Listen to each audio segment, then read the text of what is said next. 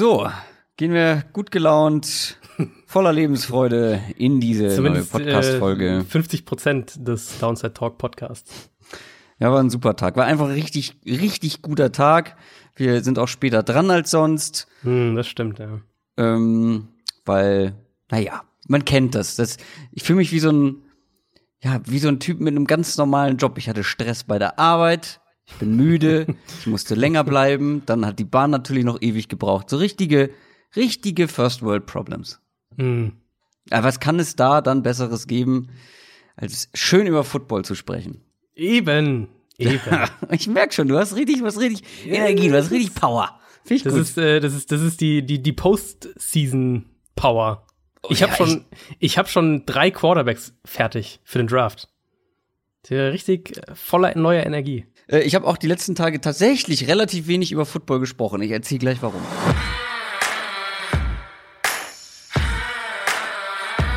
Down, Set, Talk. Der Football-Podcast mit Adrian Franke und Christoph Kröger.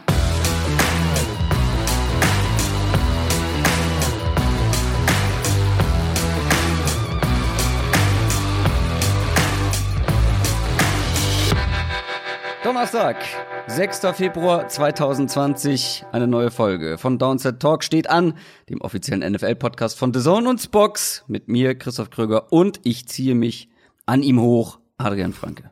Ja, einen wunderschönen guten Tag. Also alles wie immer. Folge 99. Wir machen heute ein Super Bowl Recap. Wir sind ein bisschen spät dran, ist jetzt schon ein paar Tage her, aber das ist auch das ist auch eigentlich ganz gut, weil wir konnten das Ganze mal so ein bisschen sacken lassen. Ich finde, ich glaube, das habe ich letztes Jahr auch schon gesagt an dieser Stelle. Man hat direkt danach oder einen Tag danach noch einen ganz anderen Eindruck von diesem Spiel Ja. als dann so ein paar Tage später und vielleicht ist man auch noch ein bisschen sehr emotional dabei. Gut, wir waren jetzt beide nicht irgendwie Fan von einem der beiden Teams, aber ähm, ich war trotzdem sehr emotional bei der Du, Sache du wolltest und sagen, auch du noch warst, einen Tag später. äh, also ich meine, wir haben währenddessen ja ein bisschen geschrieben und du warst schon, also als es, als dann das klar war, dass das Spiel gekippt ist, warst du schon Da war ich so ein bisschen sauer. Ja. Ja, da hast du mir geschrieben, was für ein tolles Spiel. Und ich nur so, lass mich bitte in Ruhe.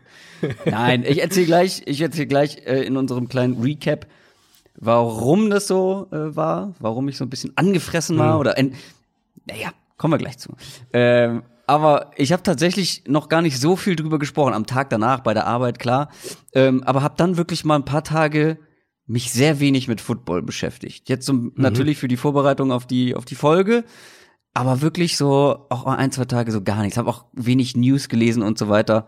Äh, da musst du mich gleich mal wieder ein bisschen äh, auf Vordermann bringen, was da so Ja, ich passiert fand's, ist. ich fand's dieses Jahr, ich weiß gar nicht mehr genau wie letztes Jahr, aber ich fand's dieses Jahr sehr entspannend eigentlich, weil, ähm, also klar, ich für mich war jetzt logischerweise das äh, dann doch präsenter mit, mit vor allem ähm, in meinem Fall dann die Kolumne eben. Dafür Ja. habe ich natürlich viel Spiel nochmal geschaut und dies und das und Szenen und so weiter und so fort.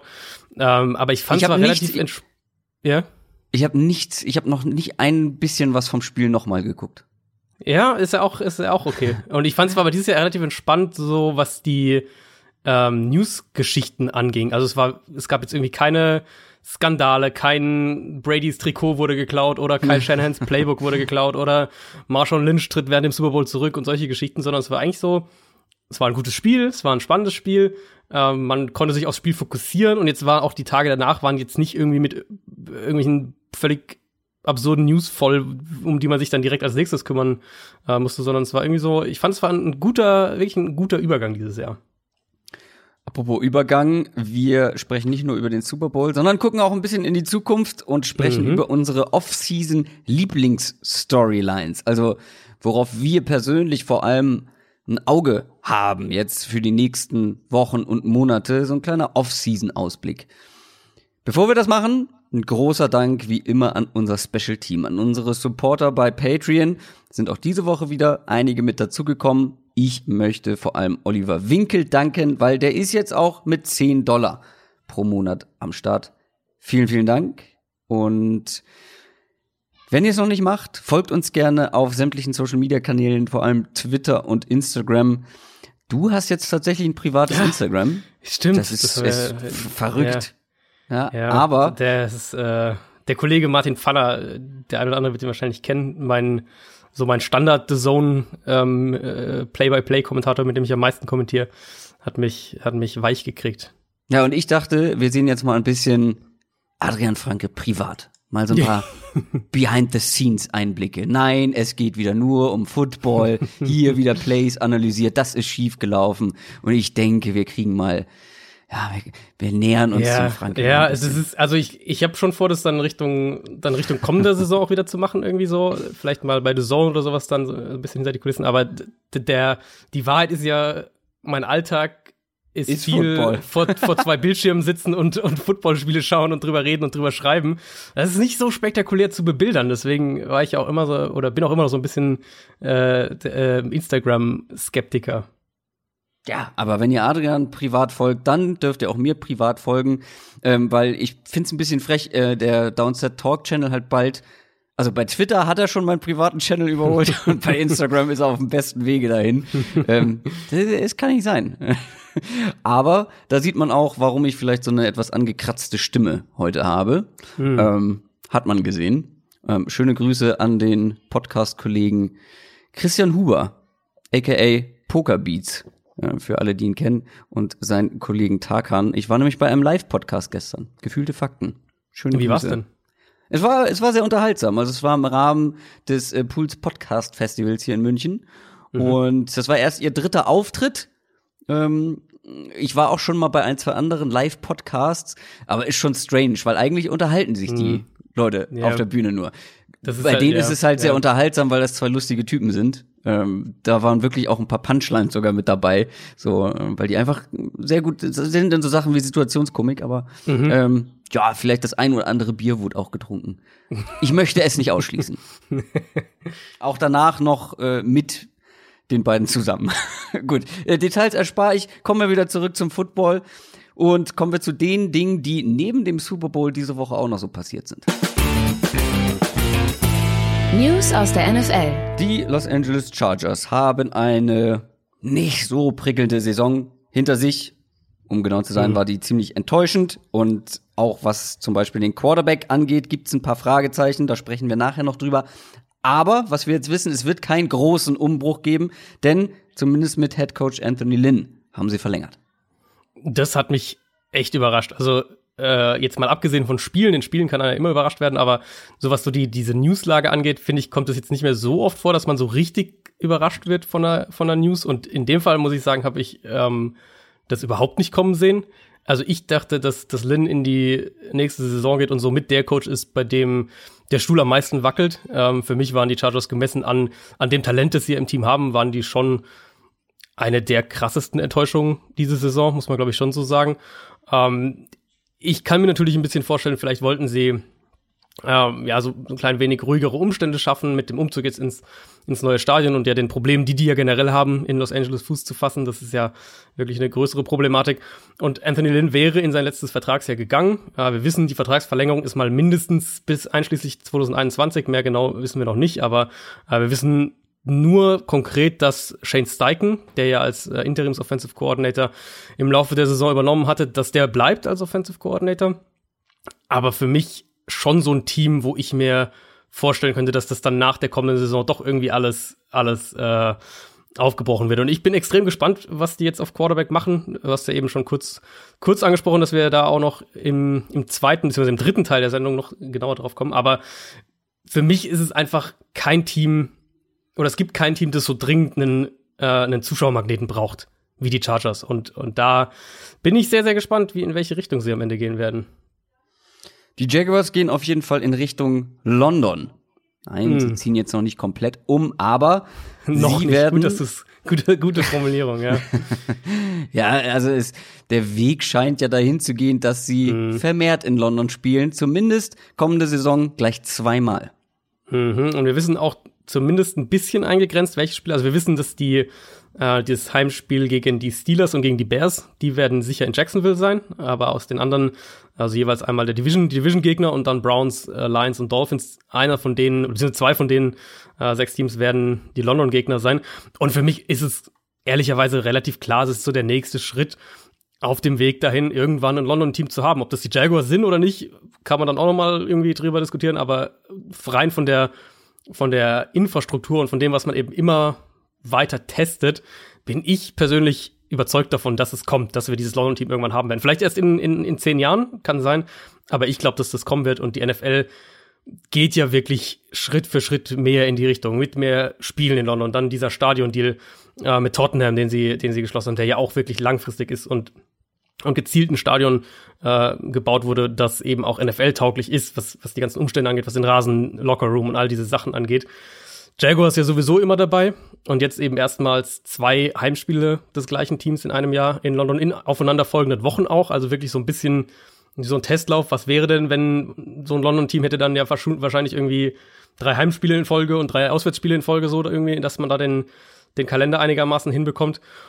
Und wer sich da mit noch ein bisschen befassen will, ich kann jedem nur empfehlen, sich die Aussagen von, von Shad Khan, dem Teambesitzer, und von Mark Lamping, dem Präsidenten, ans Herz zu legen, weil ähm, gibt, gab da ein ausführliches Statement auch, findet ihr auf der Jaguars Website, wie extrem die beiden die Bedeutung von London für die Franchise betonen. Und dazu auch, und das ist ein wörtliches Zitat von, ähm, äh, von Mark Lamping, welche Herausforderungen eben ein Markt mit der Größe von Jacksonville mitbringt, also eben der geringen Größe von Jacksonville mitbringt, das ist schon echt, finde ich, ziemlich eklatant. Und klar, sie betonen auch immer wieder, jetzt auch in den Statements, dass sie, dass sie Jacksonville eine erfolgreiche Franchise geben wollen und, und ähm, dass das ihr, ihr Fokus ist, aber es erfordert, finde ich, nicht, nicht viel zwischen den Zeilen lesen, um zu erkennen, dass da, dass die mit der Franchise viel vorhaben und sich nicht sicher sind, ob man das eben in Jacksonville erreichen kann. Und das, wie gesagt, für mich ist es der nächste Schritt ich glaube, dass dieses London-Team irgendwann kommen wird und die Jaguars positionieren sich halt auf jeden Fall mal, um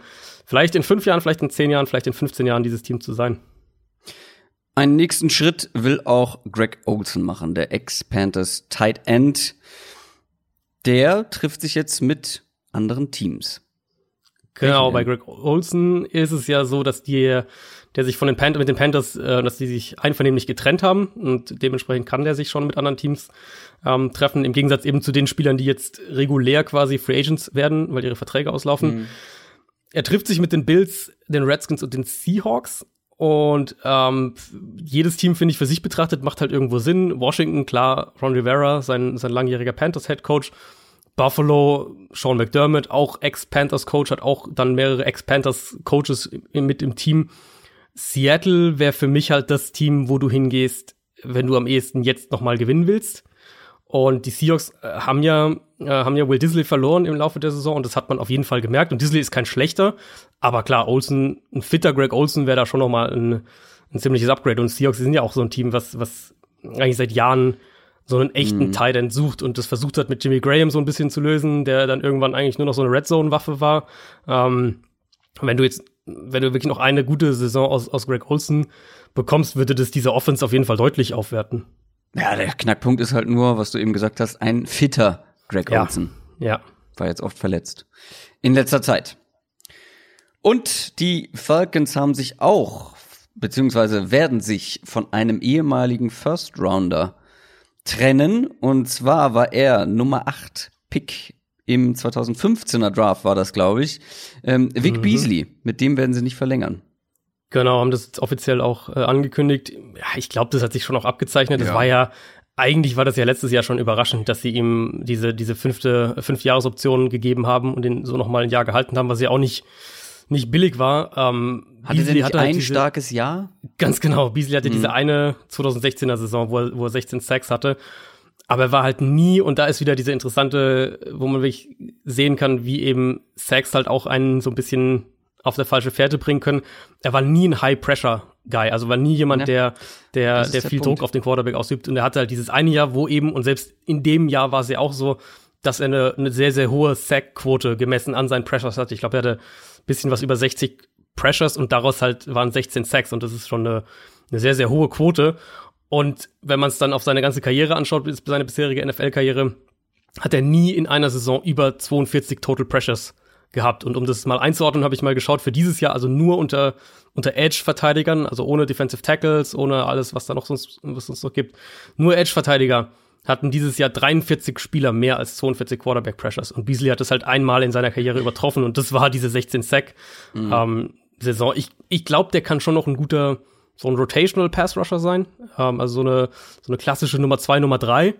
Aber mehr sehe ich halt nicht in ihm und, und ich vermute, dass, dass der Markt es auch so wiedergeben wird. Also ich glaube nicht, dass den, dass der viel Geld jetzt bekommt. Ich denke, der wird eben so als so eine klassischer Nummer zwei Pass Rusher von irgendeinem Team verpflichtet werden. Und vielleicht ist er in der Rolle dann auch wieder ähm, ein bisschen effizienter, wenn, wenn, wenn seine Rolle klarer definiert ist und er eben nicht als dieser Nummer eins Pass Rusher irgendwie doch noch gesehen wird. Die Nummer eins der NFL sind die Kansas City Chiefs. Und wie das dazu gekommen ist, da gucken wir jetzt nochmal drauf. NFL Review. Die Chiefs haben den Super Bowl gewonnen gegen die 49ers. Mhm. 31 zu 20 ist es am Ende ausgegangen und wir haben es jetzt schon mehrfach ein bisschen angedeutet. Ich war ein bisschen, also mir war es letztendlich egal, wer gewinnt. Wir haben drüber gesprochen. Es war ein super enges, ein enges Spiel. Ähm, man wusste nicht so richtig, wer ist jetzt favorisiert. Man konnte Argumente finden für beide Teams. Wir haben uns dann so, beziehungsweise ich habe dann meine Argumente für die 49ers gefunden. War dann natürlich auch für die 49ers. Wenn du das hier im Podcast sagst, vor mehreren zehntausend Menschen, dann äh, möchtest du auch, dass das eintrifft. Vor allem, wenn dein Podcast-Kollege ähm, die andere Mannschaft genannt hat. Und ich sag mal so, drei Viertel lang war das das Best-Case-Szenario für mich, für diesen Abend, für dieses Spiel. Die 49ers Defense war brutal stark, gerade was den Druck auf Mahomes angeht. Gerade noch mal geguckt, 21 Dropbacks stand er unter Druck. Ähm, davon, und wenn er unter Druck stand, hat er nur sechs Pässe angebracht. Man war selber aus 49ers Sicht effizient auf vielen Ebenen. Ähm, man hat auch offensiv was gerissen. Man hat quasi erzwungen, dass Mahomes und die ganze Chiefs Offense, diese unfassbar gefährliche Chiefs Offense, vor der jeder Angst hatte, dass die drei Viertel lang ihr schlechtestes Saisonspiel hatten. Man hat den quasi erzwungen, diese schlechte Leistung. Und dann im vierten Viertel äh, rinnt es einem wie Sand durch die Hände. Also weißt du, ich Ja. dachte, ich, ich habe mein Auge nicht getraut. Weißt du, ich dachte, wo, wo ist diese Qualität hin? Wo, was ist passiert in dieser, in dieser einen Viertelpause quasi? Ähm, und das war dann, mal- das war dann am Ende so ein bisschen der Grund, weswegen ich wirklich auch einen Moment gebraucht habe, mich dann für Mahomes zu freuen, für, vor allem für Andy Reid zu freuen, ähm, weil ich dachte so, wie, wie konnte das passieren? Wie ist Kyle Shanahan schon wieder so ein Spiel, so ein wichtiges, großes Spiel durch die Hände geglitten? Ja, also ich würde es ein bisschen, ähm, das, was du gerade gesagt hast, eingrenzen. Ich finde, zwei Viertel war es eklatant. Im das dritten und das ging es schon so ein Viertel. bisschen los, aber da war ich noch sehr optimistisch. Nee, nee, also ich meine, dass diese Chiefs Offense quasi so, so, äh, wie soll man sagen, eingedämmt war. Also ich fand, das war das halt das zweite und das dritte Viertel, weil im ersten Viertel ähm, Ja. haben sie ja eigentlich, also der erste Drive war nix, aber ansonsten haben sie das erste Viertel eigentlich relativ gut gespielt, sind ja auch dann äh, 10, 10-3 in Führung gegangen, muss es gewesen sein. Ähm, und dann war es halt so der Rest von diesem zweiten Viertel dann und dann das dritte Viertel halt. vor allem. Das dritte Viertel war ja, also wahrscheinlich das schlechteste Viertel, was, was wir in der Mahomes Chiefs Ära bisher gesehen haben, wenn man es mal, ähm, wenn man es mal zusammenfasst. Und wir reden gleich noch im Detail. Wir haben ja so ein paar Punkte für das Spiel und wir reden ja gleich noch im Detail über ja, darüber, wie dieses Spiel auch entglitten ist. Ich fand's halt, oder ich find's wirklich eklatant, solange wir jetzt mal noch bei diesen Overall Takes, Big Picture Takes sind. Ähm, ich find's wirklich eklatant, dass einem, oder das muss man sich immer ins Gedächtnis rufen, wie eng das einfach zugeht und wie lange jetzt gerade ein Andy Reid, ich finde es in dem Spiel finde ich halt auch besonders passend, weil gerade Andy Reid war ja über über Jahre hinweg war er ja so, ja, ist einer der besten Coaches aller Zeiten und so weiter, aber halt kein Super Bowl Sieg und war auch nur einmal im Super Bowl. Und ich finde dieses Spiel hat halt noch mal unterstrichen, wie unfassbar schwer es einfach ist, den Super Bowl zu gewinnen. Und wie viel auch einfach von so winzigen kleinen Faktoren abhängt und von kleinen Nuancen. Und, und wie gesagt, wir kommen ja im Detail gleich noch drauf. Aber wenn halt, also ganz konkret dieses, dieses dritte und 15 Play, wenn das halt nicht klappt, dann gewinnen die 49ers das Spiel, behaupte ich jetzt einfach mal so.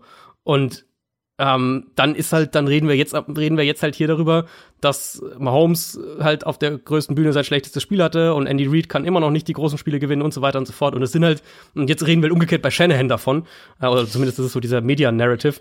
Ähm, aber es sind halt einfach wirklich so viele Nuancen und ich habe dann auch, was ich auch häufiger gelesen habe, war eben dieses, ja, die, die 49ers sind, ähm, sind so ein komplettes Team und die werden sicher nochmal zurückkommen. Auch das ist halt so, so schwierig, ähm, über einen, über, keine Ahnung, einen Zeitraum von drei, vier Jahren allein zweimal ins Super Bowl zu kommen. Die Patriots haben da halt so ein bisschen irgendwie äh, falsche, haben ein falsches, ähm, falsches Bild, äh, glaube ich, erzeugt, aber ansonsten schafft es ja keiner. Also kaum ein Team Ja. in den letzten zehn Jahren, die Seahawks haben es halt zweimal geschafft, in Folge ins Super Bowl zu kommen, aber kaum ein Team schafft es ja überhaupt mal so weit zu kommen. Und ganz viele Super Bowl, äh, also Teams, die im Super Bowl verlieren, verpassen ja im Folge ja auch sogar die Playoffs. Da gibt's ja auch ähm, diverse Statistiken. Also das war für mich wirklich auch noch mal was, was ich dann eben so mit so ein bisschen Abstand, also ein bisschen ja reflektierter, einfach wie krass winzige Faktoren halt dann so ein komplettes Narrative prägen, Ja. was dann äh, jetzt und, und das wird Shanahan begleiten, keine Frage. Und ob man das jetzt selbst so sieht oder nicht, aber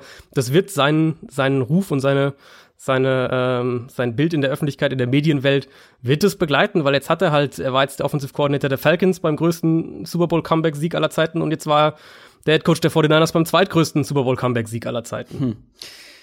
Ja, also das Ding ist, bei Shanahan, viele diskutieren jetzt darüber, aber ich finde, ja, er war natürlich mit gewissen Entscheidungen mitverantwortlich dafür, dass die Chiefs nochmal zurückkommen konnten. Allerdings will ich ihm jetzt auch nicht die gesamte Schuld zuweisen. Da gibt's noch ganz andere Faktoren, äh, die da eine Rolle gespielt haben. Auch alleine, Ja. du hast dieses Dritter und 15 war es, glaube ich, ne, angesprochen. Da Ty- Tyreek Hill so zu verlieren in der Secondary, das sind dann halt auch individuelle Fehler. Ähm, vielleicht auch, du hast es dir ja nochmal genauer angeguckt, äh, die, der Defensive Play Call in dem Fall, der vielleicht nicht Der, optimal Offens war. der offensive Playcall war halt auch einfach perfekt, muss man auch ganz klar sagen in dem Fall. Ja, das kommt noch dazu. Die Route war, war brutal schwer zu verteidigen, gerade gegen einen Tyreek Hill. Das Ding ist, er hat es schon irgendwie mit in der Hand gehabt. Also was mich wirklich am meisten gestört Ja. hat, wo ich auch schon so ein bisschen ja, komisches Gefühl hatte, war zur Halbzeit natürlich. Ich glaube, das ging vielen so, dass du da den Ball zurückbekommst, irgendwie vor dem Two-Minute-Warning und kein Timeout nimmst. Nee, das war nach dem Two-Minute-Warning. Es war ja, knapp nach dem Two-Minute-One. Genau, knapp nach dem Two-Minute-Warning und alle, selbst der, selbst der General Manager stand oben und hat gesagt, Timeout, Timeout, Timeout. Ja, ja. Und Shanahan lässt die Uhr runterlaufen und nimmt kein Timeout. Und dann, anstatt quasi dann so irgendwie in die Halbzeit zu laufen, äh, haben sie dann plötzlich ein, zwei Big Plays und hätten dann vielleicht doch noch die Chance gehabt, mit etwas mehr Zeit nochmal irgendwie Punkte zu holen. Also da war man dann ein bisschen zu konservativ und ich meine, wir haben vorher immer wieder darüber gesprochen, gegen die Chiefs musst du aggressiv sein, weil die einfach in so kurzer Zeit, und wir haben es ja im vierten, vierten Viertel dann auch wieder gesehen, die brauchen nicht viel Zeit, Ja. um Punkte zu machen. Und genau deswegen musst du das ganze Ja. Spiel über aggressiv sein. Und davor gab es ja schon diese äh, Vierter- und Kurzentscheidungen, wo sie dann so ein einfaches oder relativ einfaches Field Goal mitgenommen haben. Ich glaube, Vierter und zwei oder so war es Das dann. war danach. Das war, das war der erste Drive nach der Halbzeitpause. Aber gab es nicht vorher schon ein, eine vierte und kurze Situation? Äh, für, die Mit- 40, für die 49ers, mh, die 49ers hatten ein Field Goal davor. Das war gut, Vierter und fünf, ja. Vierter und fünf. Ja, das, okay, das musst du nicht zwingend ausspielen.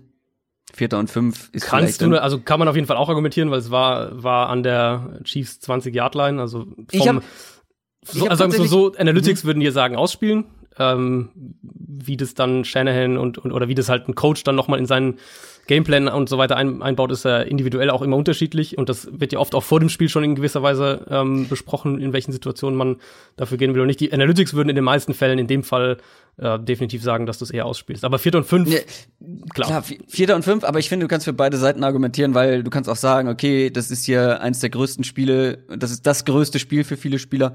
Ähm, lass uns denen ein bisschen Selbstvertrauen geben mit Punkten auf dem Board. So kann man ja auch argumentieren, dass du schon mal Kann- also, genau, das also mitnimmst. man das Ding ist nur, ich finde, gegen Ja. die Chiefs ist es, also Genau. bei Vierter und Fünf bin ich jetzt auch nicht so knallhart und sage, das musst du ausspielen. Aber da war schon das erste Mal, ah, schade, ich hätte mir hier mehr Aggressivität gewünscht. Dann natürlich noch mal vor, äh, Mhm. vor der Halbzeit direkt, dann bei diesem Vierter und Zwei. Es gab so mehrere Situationen, wo ich gedacht habe, komm, Ja. zeig Eier, Junge.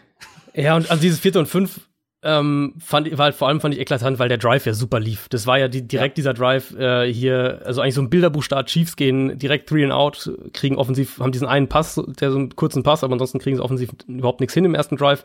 Ähm, Mahomes wirkt auch so ein bisschen ungenau und, und 49 ist direkt hier mit den kurzen Pässen, Garoppolo und dann diese Debo Samuel Runs, die sofort super funktioniert haben. Ähm, und sie kommen halt dann wirklich extrem schnell an die 20-Yard-Line. Ja, oder, also was ist extrem schnell, aber sie kommen sehr, sehr relativ problemlos an die 20-Yard-Line. Und da kann man schon argumentieren, eher ausspielen, aber für mich sind es halt, also für mich ist diese Sequenz vor der Halbzeitpause ja. Und ich weiß, wie da auch einige dann denken, oder ich habe das auch häufiger als Feedback bekommen, weil ich da ja auch relativ klar war auf Twitter und auch in, in, in meiner ähm, Kolumne dann dazu.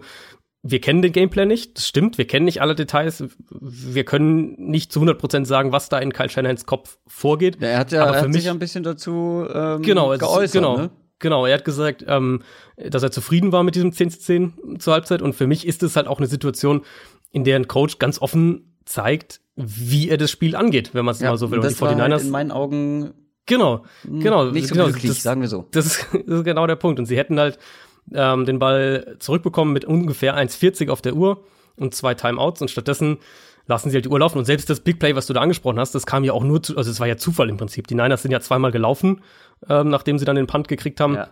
Und hätte Kansas City nicht die Timeout genommen nach dem zweiten Run, dann hätten sie ja die, die Uhr einfach auslaufen lassen, die 49ers. Also das war ja dieses ganze Kittle-Play und das alles, das kam ja eigentlich erst dann halt mit fast auslaufender Uhr, weil ähm, Kansas City die Timeout genommen hatte und sie dann doch noch das First Down geschafft haben. Und ich finde, da gibt's halt auch nicht so viel Interpretationsspielraum, ehrlicherweise. Shanahan wollte das Risiko nicht eingehen.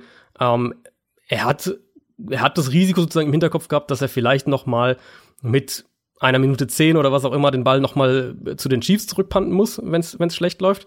Ähm, und er hat in dem Moment halt vermeintlich auf Sicherheit gespielt, um wirklich möglichst wenig Risiko einzugehen. Mhm. Und das ist halt, wie du gesagt hast, es ist der falsche Ansatz gegen die Chiefs. Und, und das andere Thema, also dieses ähm, das Field Goal nach der Halbzeitpause bei Vierter und Zwei, ist halt, geht halt für mich genau in die gleiche Richtung. Genau. Also direkt, du hast eigentlich einen guten Drive, gleich auch wieder da, das waren ja auch mehrere ähm, Debo Samuel Runs, schnelle First Downs bekommen.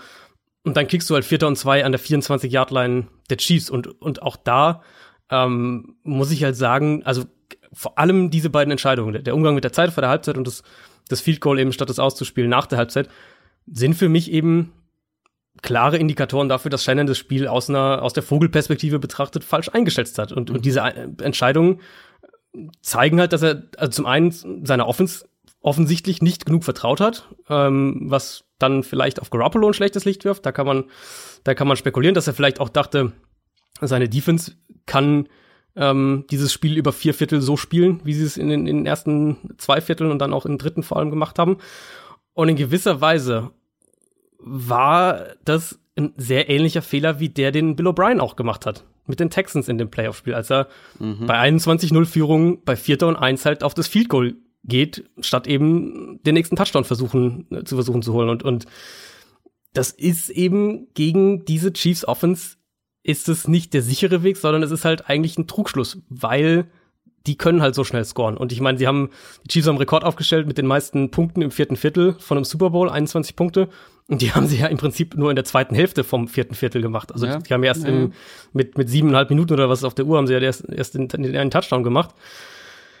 Ja, ich find's mega bitter eigentlich, weil diese, diese Ingame-Coaching-Entscheidungen sind halt maßgebliche Faktoren.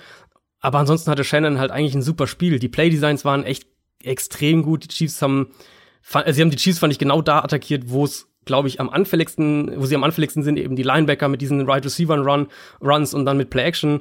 Ähm, selbst auch spät im Spiel, als die Chiefs dann ja verkürzt hatten, als es dann äh, 2017 stand, da haben die Playdesigns funktioniert. Also da ging ja auch viel der Vorwurf rum, ja, da hätten sie dann wieder mehr aufs Run-Game setzen müssen und so weiter.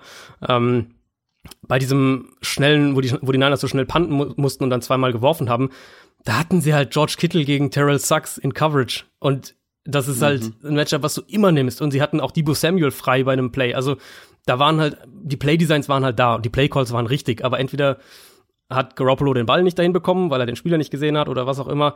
Oder eben Chris Jones hat ihn an der Line of Scrimmage abgeblockt. Das kam dann auch noch mehrmals dazu.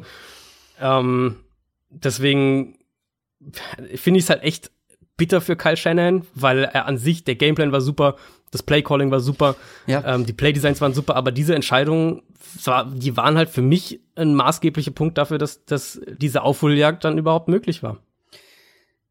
Kyle Shanahan, ähm, nee, ich fange anders an. Du hast vorhin gesagt, die 49ers, da kann man sich nicht so sicher sein, auch wenn sie in der Breite gut aufgestellt sind, ein super Gerüst haben, auf das sie weiter mhm. aufbauen können was ich auch glaube, es wird halt einfach nicht so einfach sein, nochmal wieder ins Super Bowl zu kommen, weil das ist, das wissen wir, außer für die Patriots unfassbar schwer, ähm, das oft hintereinander irgendwie hinzubekommen. Aber ich bin mir ziemlich sicher, Kyle Shanahan wird nochmal in den Super Bowl kommen und wird noch mehrere Chancen bekommen, diesen Titel zu holen. Kann ich mir, also er ist einfach wirklich so gut und ja, er macht seine Fehler, Mhm. aber der Typ ist halt auch noch sehr, sehr jung und ähm, ich meine, sie, so siehe sein, Andy ja. Reid, wie lange er gebraucht hat. Also, weißt du? Ja, aber auch Andy Reid, das ist ja eigentlich auch, auch andersrum wieder das Beispiel, weil der war mit den Eagles, wann war der im Super Bowl? 2005 oder so? Ich glaube, Und ja, irgendwie so. Wo wir halt alle sagen, einer der besten Coaches und so, und, und stimmt auch, sehe ich auch so. Aber der hat halt jetzt auch über ein Jahrzehnt auf jeden Fall gebraucht, um da mal noch Ja. mal reinzukommen. Ja. Was man auch sagen muss, ist, und was ich besonders bitter fand, jetzt noch mal, um die 49ers vielleicht noch mal abzuschließen, ich hatte Nick Bosa so als kleinen Mhm. MVP-Favoriten irgendwie im Hinterkopf. ich hatte große Lust, dass der irgendwie mit ein, zwei Strip-Sacks oder so oder mehreren Sacks zum MVP wird, wenn die 49ers gewinnen. Und ich habe wirklich oft auf Bosa geguckt. Das liegt zum einen daran, weil ich gehofft habe, dass er äh, schnell zu Mahomes kommt und weil er es dann letztendlich auch getan hat. Ich glaube, zwölf Quarterback-Pressures oder so hatte er. Und war hat halt, absurd, ja. er war so oft so nah dran. Er, wie oft der Mahomes irgendwie schon gespürt hat. Aber der sich dann halt irgendwie noch rausfinden kon konnte. Ich finde, Nick Bosa hatte das bitterste Spiel von allen gefühlt, weil ganz nah dran und dann doch irgendwie so Ja. weit weg. Und, und war auch richtig, also war richtig gut. Also das Ja. muss man ja echt, also und generell. Und sie haben ihn übrigens nicht rumgeschoben, ne? Also er war ja wirklich so gut wie nur rechts unterwegs. Sie haben ihn, genau, sie haben ihn ein paar Mal nach innen geschoben. Ja, Ähm, stimmt, genau. Das war vor allem bei diesem Dritter und 15, bei diesem Play halt. Ähm, da war er innen und da kann man auch auf jeden Fall diskutieren, ob er da gehalten wurde. Ähm, will jetzt eigentlich keine, keine Ref-Diskussion. Ja, doch, aufmachen, ich muss gleich die Refs auch noch kann man- ansprechen, aber wir haken erstmal ein, zwei Ja. andere Punkte ab. Genau, also- also kann man, kann man auf jeden Fall dis diskutieren. Und der war unglaublich stark und generell die D-Line. Buckner war echt gut. Die haben extrem viel Druck aufgebaut und das, das Bittere war halt echt, dass sie, dass sie, dass die D-Line eigentlich so stark war oder noch stärker, wie man es gedacht hatte, wie sie sein müssen. Ähm, und in, der- in, in der Coverage haben die Play-Designs auch, oder die, also die Coverage-Designs haben echt lange super funktioniert. Die haben, klar, die haben ihre Recover 3 bi- primär gespielt. Sie haben ähm, das, was wir vorher auch gesagt haben, Cover 4 und, und dann ein bisschen Man-Coverage eingestreut, gerade auch in, in längeren Downs und das hat auch super funktioniert.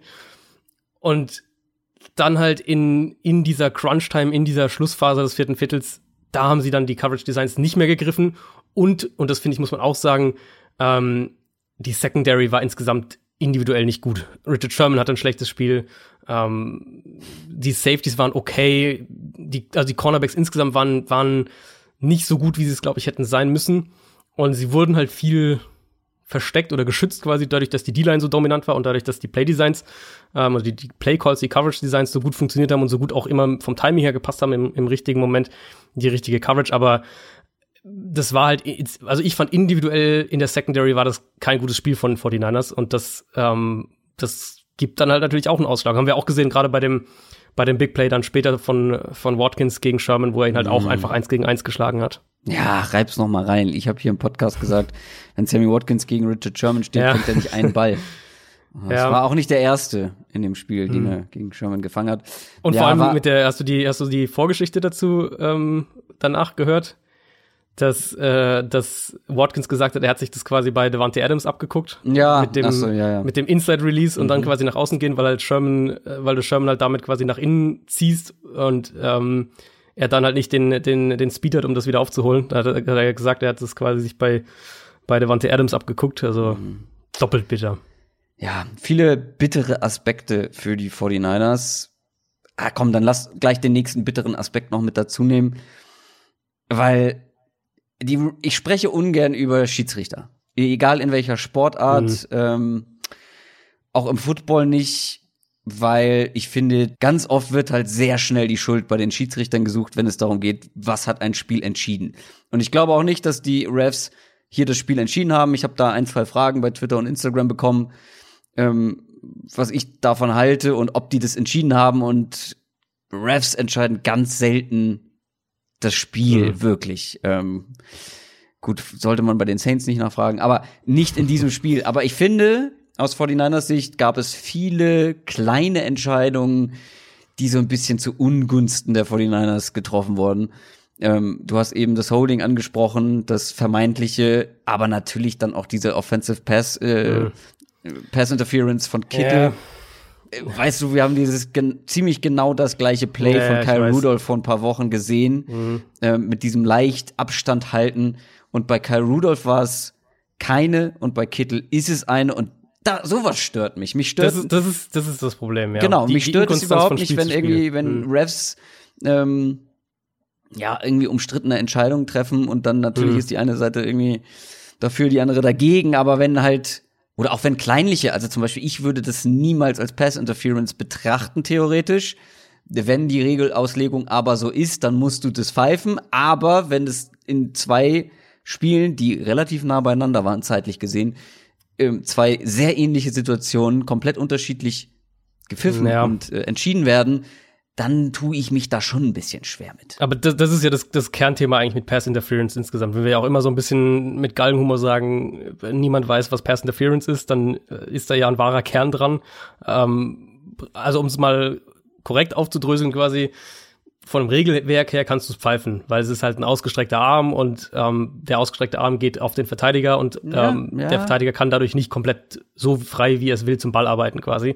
Und das gibt, das steht so im Regelwerk. Also du darfst halt nicht den Arm Ja. across the body ausstrecken, um den Gegner ähm, daran zu hindern, zum Ball zu Eine kommen. Armlänge Abstand. ja, genau. Aber ich finde es halt, ich sehe es, also ich sehe es genauso wie du. Das Problem ist die, die Inkonstanz von Spiel zu Spiel und ja teilweise auch in Spielen. Also wo ja auch dann, es gab ja auch in dem Spiel dann eine Szene, ich glaube, das war gegen, gegen Sanders, wo es auch eine Pass Interference hätte sein müssen. Die hat dann keine Rolle gespielt, weil die, weil die Niners im nächsten Play das First Down trotzdem gemacht haben. Aber das ist einfach ein Riesenproblem und ähm, ich, also solange da keine klarer definierte Regel kommt und ich habe da jetzt auch nichts im Kopf, ähm, aber solange da nicht irgendwie wirklich eine klarer definierte Regel kommt, wird es auch ein Thema bleiben. Da, ähm, da müssen wir nicht groß rumdiskutieren. Ich meine, du hast, also persönlich, wenn ich mir die Szene anschaue, sage ich auch, boah, eigentlich will ich nicht, dass das Pass Interference ist. Genau. Wenn ich aber als ins Regelwerk schaue, dann sage ich, Ja, gut. okay, Ja. eigentlich ist es halt richtig gepfiffen. Ähm, Ja, aber die Konstanz Fußball gab es jetzt am Problem. Wochenende auch so zwei, drei Situationen, die nach dem neuen Regelwerk äh, gelbe Karten sind. Aber wenn du das anschaust, denkst du so, ah, muss das eine gelbe Karte sein? Mhm. Und so ähnlich ist es ja, ist es ja hier auch gewesen. Ähm, Nochmal, um das abzuhaken, die Pass Interference in der Endzone gegen die 49ers, das war eine. Mhm. Also wie der in den reinspringt mit Ja. dem Gesicht Ohne zum, Spieler. zu gucken, Come on, genau. dreh dich um und du kannst vielleicht eine Ja. Interception fangen und hast zumindest keine Pass Interference. Ähm, das war ein bisschen Also ärgerlich. das, das ist zumindest das, wo, wir, wo, wir, wo man sagen kann, das wird eigentlich immer gepfiffen. Ich habe auch ein, zwei Szenen dieses Jahr gesehen, wo es nicht Ja, äh, gepfiffen ja, wurde genau. oder sogar falsch schon gepfiffen wurde. Aber ähm, wenn der Gegner Kontakt macht, ähm, klaren Kontakt macht, ohne den Kopf jemals zum Ball umzudrehen, Ja. ist es eigentlich immer Pass Interference. Ja. Ähm, ja, Ja, zumindest da kann man sich so ein bisschen drauf, drauf einigen, glaube ich. Ja. Ähm, ja, dann lass uns noch mal kurz über dieses Comeback der Chiefs sprechen. Also die 49ers hätten das eigentlich gewinnen müssen. Machen wir uns nichts vor. Also Patrick Mahomes wirft zwei Interceptions, hat mehrere erfolglose Drives, sehen teilweise richtig Vor allem, wa- was für Interceptions. Also die waren ja, Ja, völlig untypisch eigentlich. Die, die, Ja. die eine, wo er komplett den Linebacker übersieht und die andere, wo er einfach in den Rücken ähm, von, von Tyreek Hill wirft. Und es waren Ja, ja, so und da hat er ja quasi den- ungenau ist. Da hat er ja quasi den Verteidiger auch übersehen, weil Mhm. vielleicht hat er ihn ja in so ein bisschen nach hinten geworfen. Gut, war zu weit dann, aber äh, weißt du, wie ich meine, dass du ihn versuchst, Mhm. so ein bisschen Ballplacement-mäßig vom Gegenspieler weg, aber dann ist da halt noch einer gewesen. Ja. Also das war echt untypisch. Die hätten das eigentlich, wenn du denen vorher sagst, okay, ihr schafft es, dass Patrick Mahomes bis zu dem und dem Zeitpunkt bis irgendwie ins vierte Viertel so und so viel Yards wirft, zwei Interceptions, so und so viel Quarterback Pressures, ein Strip Sack Mhm. noch dabei. Gut, der dann äh, recovered wurde, aber weißt du, dann hätten die gesagt, okay, das sollten wir gewinnen. Und sie haben es nicht Ja. gewonnen, weil dann eben Ja. diese Offense plötzlich doch wieder die Offense war, die man so fürchtet als Gegner. Ja, und ich finde, also wir haben es jetzt schon ein, zwei Mal kurz so angerissen, da muss man gar nicht viel rein spekulieren, aber dieser 44-Yard-Pass auf Hill bei Dritter und 15, das war der Wendepunkt in dem Spiel. Und, und ähm, logisch. das, das, ich finde es immer so ein bisschen schwierig, also so eine Szene dann irgendwie so als Knackpunkt zu nehmen, aber das war der, der, der Breaking Point, ganz, ganz klar. Und ich fand es dann auch super spannend. Ähm, das habe ich dann so Anfang der Woche gemacht, in, in die Anatomie von diesem Play so ein bisschen reinzugehen. Wie du gerade Zum einen- wie du gerade einfach den Begriff Momentum Switch umgangen hast. Ja, äh, das Momentum kann sich sehr schnell ändern. Dann Ach so. äh, ist immer die Frage, was, was ist das Momentum wert, wenn es sich so plötzlich äh, dreht. Ähm, nein, also ich fand es extrem spannend, einmal, was so um das Play herum passiert ist. Also Mahomes war derjenige, der das in diesem Moment haben wollte, dieses Play, was für mich auch nochmal echt diese, diese, diese Ruhe und dieses Gefühl fürs Spiel unterstreicht, was er einfach schon in seinem ähm, zweiten Jahr als Starter hat. Die Chiefs haben eine ähnliche Version von dem Play schon mal vorher in dem Spiel gespielt und der ganze Punkt ist eben gezielt Cover 3 zu attackieren. Und die Niners haben eben, wie gesagt, sie haben manchmal Man-Coverage gespielt, sie haben auch äh, Cover 4 häufiger dann mal gespielt, aber sie haben in diesen, gerade in diesen langen Third Downs, haben sie mehrfach ähm, Cover 3 Basis gespielt. Und das heißt, dass einer der Safeties eben nach vorne arbeitet, so diese Underneath äh, Safety dann wird und der andere eben nach hinten, du dann ansonsten von den Zuteilungen her im Prinzip eine normale Cover 3 hast, eben mit den drei tiefen Verteidigern. Und mit, wenn man sich das Play nochmal anschaut, das sind ja drei Receiver auf der linken Seite und, und ähm, äh, der Thailand auf der rechten Seite. Beziehungsweise, ich glaube, es sind zwei Wide Receiver und der Thailand auf der linken und ein Thailand auf der rechten Seite. Mit der In-Breaking Route von dem Outside Receiver auf dieser linken Seite, die zieht den Outside Cornerback mit. Das heißt, ähm, der Corner, dann greifen quasi bestimmte Coverage-Regeln und für den Corner wird es dann quasi wie Man-Coverage. Das ist dann seine Aufgabe, diesen Spieler mitzu mitzugehen. Das heißt, hinter, hinter dem, ähm, auf der, aus, aus defensiver Sicht, hinter der rechten, ähm, dem rechten defensiven Cornerback entsteht quasi ein Raum. Und Tyreek Hill, hatten wir ja auch vor dem Spiel drüber gesprochen, vertikale Route aus dem Slot heraus, soll ihm eben das Matchup mit dem Safety geben. Und das Playdesign ähm, gibt's dann eben auch mit Hill, und das haben sie in der ersten Halbzeit so gemacht, der dann tatsächlich diesen Crosser läuft, also der geradeaus läuft und dann so Richtung Feldmitte gewissermaßen. Und genauso reagiert halt der tiefe Safety in dem Moment auch. Aber das ist dann halt dieser Wrinkle, diese, wie sie das Play dann halt anpassen, statt eben diesen Crosser zu laufen, statt weiter Richtung Mitte zu laufen, stoppt Hill, dreht sich um und läuft Richtung Seitenlinie. Und die ist ja eben wie, komplett offen, weil der Corner muss ja zur Mitte arbeiten mit, ich glaube, Watkins war der, war der Outside Receiver in dem Fall. Und deswegen war Tyreek Hill so offen. Deswegen hat er sogar Zeit gehabt, sich da noch kurz zum Ball äh, zu adjustieren und, und konnte den komplett, ähm, komplett ungestört fangen. Und danach haben sich halt wirklich alle alle Tore quasi geöffnet. Also nach dem Play haben, haben die Niners Mahomes, ich glaube, noch insgesamt noch zweimal unter Druck setzen können oder so. Ähm, dann wurden halt die Probleme der Secondary auch, auch deutlich größer. Also ja, das, das war das, das Play, was dieses Spiel hat äh, kippen lassen und, und die Niners Ja, und- haben danach nicht mehr reingefunden. Und auch offensiv eben, wir haben ja schon angesprochen, die, die, was da halt die Defizite waren und da sehe ich dann halt wieder eher Garoppolo im, im Fokus mit diesem, ähm, der halt ein, zwei Mal die Receiver nicht gefunden hat und dann halt vor allem ja auch dieses, ähm, dieses, dieses Big Play zu Sanders, wo Sanders ja echt tief offen war und den musst du dann halt treffen und er wirft ihn halt vier Yards oder sowas vor ihn. Ja, Hattest du auch das, kurz äh, das Gefühl, dass Sanders zu früh aufgehört hat zu laufen? Vielleicht eigentlich nicht. Also ich, ich fand, es war, der war so weit, äh, Ja, war so es weit wirkte, das war so mein erster Gedanke. Ich so, warum läuft der? Warum sprintet er denn nicht weiter? Aber ja, und dann habe ich die Wiederholung gesehen und dachte auch, ja, okay, der ist viel zu weit geworfen. Das ja, und den musst du halt das- treffen. Der war, das war, das Design war ja da genau so Ja. ausgelegt, dass Sanders halt diese vertikale Route kriegt und ja, das, das ist halt das Ding. Und den, wie gesagt, den musst du halt dann treffen. Das tut weh und deswegen war ich dann auch so ein bisschen, ja, enttäuscht nicht. Wie gesagt, äh, ich finde die Chiefs gerade dann noch mal mit der Leistung in, im vierten Viertel, aber es macht halt auch irgendwo ein bisschen Angst, oder? Also wenn du dir anguckst, dass die Chiefs Offense mit dieser Ja. Leistung, mit dieser Leistung über, über ja, zwei bis drei Viertel den Super Bowl gewinnen gegen eine eigentlich gute, teilweise in diesem Spiel auch sehr gute Defense. Und vor allem, was ich so ein bisschen, was mir immer noch Angst macht, äh, ich weiß, ich habe jetzt schon mehrere Gegenbeispiele irgendwie von den Chiefs bekommen, aber in der Defense ist und bleibt Verbesserungspotenzial. Ähm, und dass die mit dieser Defense tatsächlich am Ende des Jahres einen Super Bowl gewinnen, macht auch Angst, was die kommenden Jahre angeht oder zumindest erstmal das nächste Jahr. Weil da ist, Ja, noch, da ich- ist noch Verbesserungspotenzial an vielen Ecken, also vor allem defensiv. Ja, ja, das stimmt auf jeden Fall. Sie müssen natürlich, das ist der, der große Name, sie müssen Chris Jones bezahlen dieses Jahr, der ja halt einen unfassbaren Super Bowl im Endeffekt hatte. Ähm, dessen Vertrag läuft aus, der Defensive Tackle und Kendall Fuller, noch ein Spieler, den man halten sollte. Und klar, dann kommt halt der Mahomes, Mahomes-Deal. ja. Ich vermute, dieses Jahr wird es passieren im Sommer. Und dann wird's schwieriger werden, ein so starkes Team zusammenzustellen. Ja, das stimmt. Aber die haben ja halt echt auch noch viele Spieler, die noch über mehrere Jahre gebunden sind. Also Clark ja sowieso, der ist noch vier Jahre gebunden, Tyreek Hill noch drei Jahre, Kelsey, Schwartz, Matthew jeweils zwei Jahre, Nicole Hartman hat jetzt gerade seine Rookie-Saison gespielt.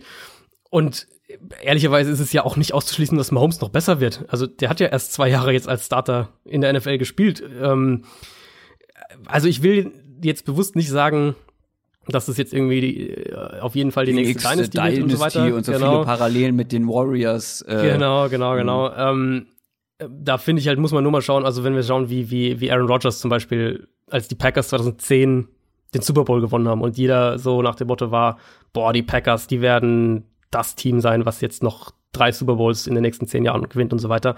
Und klar, sie waren immer in den Playoffs oder, oder meistens in den Playoffs, sie waren oft auch spät in den Playoffs noch mit dabei, Championship Games. Aber weder Rodgers noch Drew Brees haben nach ihrem ersten Super Bowl-Sieg ähm, es nochmal in den Super Bowl geschafft. Ja. Und das ist halt keine Garantie. Und ich finde, die Chiefs haben die besten Voraussetzungen in der NFL dafür, mit dem besten Quarterback, mit einem super Head Coach, mit einem starken Kern, mit einem Front Office, das gute Arbeit leistet. Ähm, und wenn ich mich jetzt heute festlegen müsste auf ein Team, das in den nächsten drei Jahren den Super Bowl gewinnt, dann würde ich die Chiefs nehmen. Ja. Aber ähm, in Dynasty wirklich jetzt im Sinne von, die gewinnen jetzt drei Titel über die nächsten acht Jahre oder sowas. Das, äh, das darf man in der NFL echt nicht anwenden. Da sind wir von den Patriots einfach, äh, die Ja. Patriots haben uns da so ein falsches, falsches Bild vermittelt. Ich glaube, so diese, das, was die Patriots hatten, wird es nicht mehr geben in der NFL. Trotzdem sind die Chiefs halt für mich das Team, wo ich glaube, die werden ihre Division dominieren über die nächsten Jahre. Die werden jedes Jahr ein, ein Titelcontender sein. Und ähm, ja, wie gesagt, wenn ich mich heute festlegen müsste auf ein Team, das in den nächsten drei Jahren einen Super Bowl gewinnt, dann, dann, dann wäre es Kansas City. Ja. Für eine Dynasty gehört noch so viel. Also, erstens kannst du die nicht prophezeien und zweitens gehört da einfach Genau. noch so viel mehr zu, so viele Faktoren, die da eine Rolle spielen, außer Mhm. ein überragender Quarterback, ein hochtalentierter Quarterback, ein paar geile Waffen und ein guter Headcoach, weil da muss ja auch, da muss das ganze Team ja meistens stimmen und dann, da müssen noch so Mhm. viel mehr Dinge zusammenlaufen. Glück spielt auch immer eine Rolle, Glück, Verletzungen. Ja. Also Klar. da spielt so viel. Das ist das, was ich vorhin auch gemeint hatte. Deswegen bin ich ja auch bei den bei den Niners so. Ja, die haben einen guten Kern dieses Teams, aber puh, also jetzt einfach zu sagen, die die werden es schon wieder irgendwie demnächst nochmal dahin zurückschaffen. Da ja, bin ich schon irgendwie dann doch ein bisschen skeptischer. Na, und vor allem bei den 49ers ist halt der große Unterschied. Also ich finde, Patrick Mahomes gibt dir halt automatisch schon eine gewisse Baseline. Einfach durch sein Können. ja, So, und das absolut. hast du jetzt, wie gesagt, wir sind beides keine Garoppolo-Zweifler. So, wir finden das eigentlich ganz gut, was er über weite Strecken in dieser Saison gemacht hat. Aber ich glaube, äh, Garoppolo ist schon so jemand, dem musst du schon relativ gute Umstände geben. Die 49ers, Mhm. Garoppolo ist halt so irgendwo der zwischen Platz 10 und 14 unter Starting Quarterbacks wahrscheinlich. So grob jetzt mal gesagt. Mhm. Und, und das reicht halt nicht, um ähm, ein Team über eine ganze Saison zu tragen. äh, zu tragen. Und er hat es ja in einzelnen Spielen gemacht. Das darf Ja. man ja echt nicht. Das haben wir in der, in der Preview auch nochmal ähm, thematisiert. Finde ich auch wichtig, das zu sagen, weil er hat's, wir hatten das Saints-Spiel, wo sie zurückgekommen sind. Wir hatten das Seahawks-Spiel, wir hatten das Mhm. Rams-Spiel, wir hatten ähm, gerade auch das zweite Spiel gegen Arizona und da hat er das Team zu einem ordentlichen Teil getragen und, und hatte wirklich super Spiele. ja, und zwei ähm, aber du Viertel kannst in halt diesem weniger Super Bowl waren ja auch gut. Genau, absolut. Auch was, oh, klar, das waren viel Play-Action, ähm, viele, Ja, viele, viele Würfe übers Scheme quasi, aber er hat ja auch echt, das war ja diese Phase dann so Mitte zweites Viertel bis, bis so Ende drittes Viertel, hat er ja auch recht richtig viele Bälle in enge Fenster getroffen Mhm. und, und so gefühlt jeder Ball war wirklich auch akkurat, jeder Pass Ja. hat irgendwie gesessen. Ähm, aber du kannst, Und das du nach gehst halt nicht in die Saison, dass du es erwartest bei ihm, sagen wir es mal so. Und das nach einer richtig unschönen Interception. Also, Ja. weißt du, Ja, das stimmt. kann ja auch äh, Mhm. mal dann im irgendwie im wichtigsten Spiel des Jahres kann das ja auch Ja. schon mal so ein so ein Neckbreaker sein, wenn du dann direkt irgendwie so eine ganz hässliche Interception wirfst. Also trotzdem, die 49ers brauchen, die brauchen eine gute Defense. Sie brauchen ihre Playmaker offensiv, um weiterhin irgendwie ein Contender zu sein. Aber ich finde auch, die 49ers sind dieses Jahr schon weitergekommen oder sind weiter gewesen, als viele das vor der Saison erwartet hätte. Wir hatten sie beide nicht Ja. irgendwie als, als Super Bowl-Contender auf dem Schirm. Wir haben beide gesagt, okay, da entwickelt sich was, da macht man, da werden gute Schritte irgendwie eingeleitet, aber dass diese Defense jetzt schon so stark ist, ähm, dass ein Debo Samuel schon so weit ist, dass ein Sanders so gut funktioniert. All diese Geschichten haben wir so vor der Saison nicht erwartet. Und ich glaube schon, dass du trotzdem darauf aufbauen kannst. Und wenn du jetzt die richtigen Schlüsse in der Offseason ziehst, die richtigen Spieler versuchst zu bekommen, vor allem dann auch im Draft, äh, dich irgendwie noch verstärken kannst an gewissen Punkten. Vor allem, wir sprechen ja natürlich auch noch mal über, über die Team Needs früher oder später. Äh, mhm. So ein richtiger, ich weiß nicht, noch so ein bisschen klassischer Outside Receiver würde schon noch ganz gut tun, würde ich mal behaupten. Mhm. Ähm, solche Geschichten. Die haben eine gute Basis und Garoppolo ist auch in der Lage, dann ein gutes Team richtig weit zu bringen. Aber vor allem ist halt, also Garoppolo ist ja das, der war ja dann, als er den Vertrag unterschrieben hat, war ja also dieses klassische Quarterback unterschreibt einen Vertrag. Natürlich ist er erstmal der bestbezahlte Spieler aller Zeiten und so weiter. Aber wenn wir jetzt auf nächste Saison schauen und dann auf übernächste Saison schauen, wo er eh mit dem mit dem neuen äh, CBA ähm, Collective Bargaining Agreement werden wahrscheinlich Cap Space technisch sowieso andere Sachen passieren.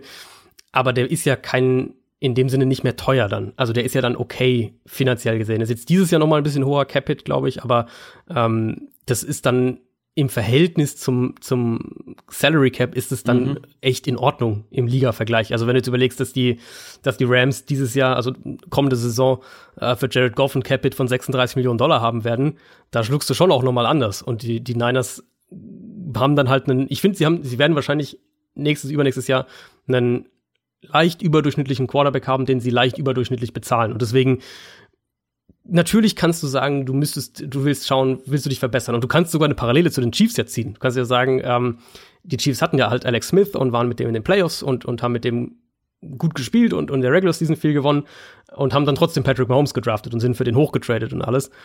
Und du kannst die Parallele ziehen und sagen, ja, Garoppolo ist okay. Du willst aber halt eigentlich auf der wichtigsten Position mehr sein als okay. Und vielleicht machen sie irgendwas in der Richtung. Ähm, Jetzt schon. Nicht dieses nee. Jahr, aber ich, nächstes Jahr. Nächstes Jahr. Ja. Äh, also nach der kommenden Saison. Sie haben einen starken Kern. Das ist, steht für ja. mich auch völlig außer Frage. Mit, mit Buckner, klar, den musst du dann bezahlen nächstes Jahr.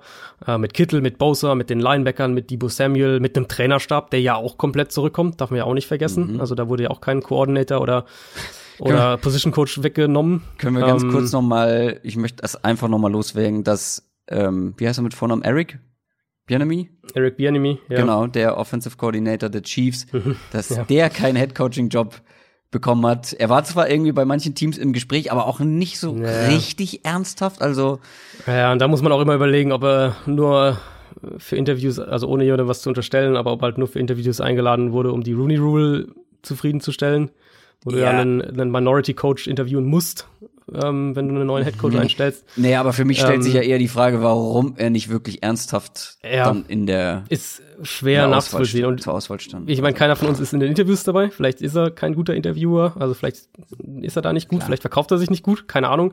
Aber hast du das Interview mit ihm nach dem Spiel gesehen? mit, äh, ich weiß gar nicht mehr, wer war das denn? Ja, so ein ganz langes, ne, was irgendwie, wo er zwei Minuten mhm. am Stück redet oder so. Genau, ja. genau. Und, und wenn du das anhörst, kannst du dir eigentlich nicht vorstellen, ja.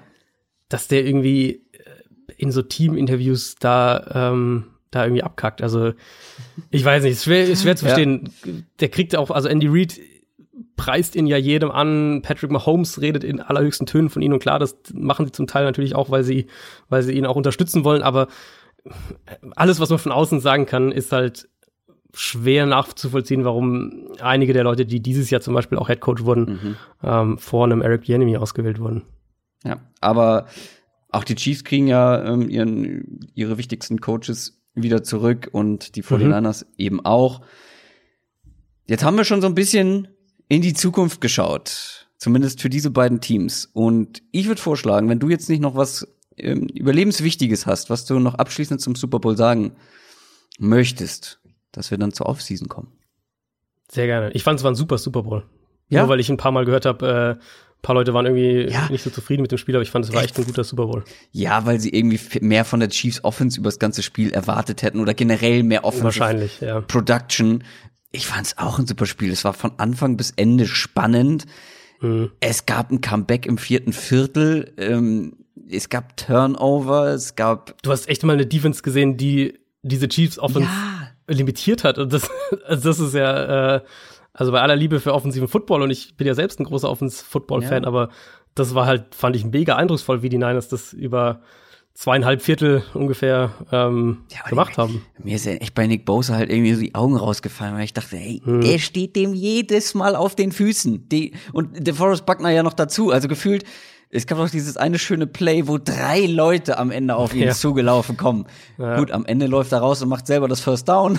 ist dann halt blöd, aber trotzdem, ey, das war, war schon eindrucksvoll. Und dann gab's ja diese offensive Production noch. Ähm, vor allem dann auch von den Chiefs Ja, am Ende. Also ich fand das auch, war ein ähm, schöner Super Bowl. Ich bin dann irgendwie so ein bisschen leer ins Bett gegangen, gefühlt, weil ich gedacht habe, oh Mann, ich hab's irgendwie, ich war so nah dran an meinem Tipp und äh, Ja, nee, da, ähm, ich hab, die Chiefs waren ja mein Preseason-Super Bowl-Tipp, von daher ja, nicht schlecht. bin nicht ich dieses schlecht. Jahr, äh, dieses Jahr sehr, zumindest den hatte ich richtig, so, zumindest den. Ja, Props.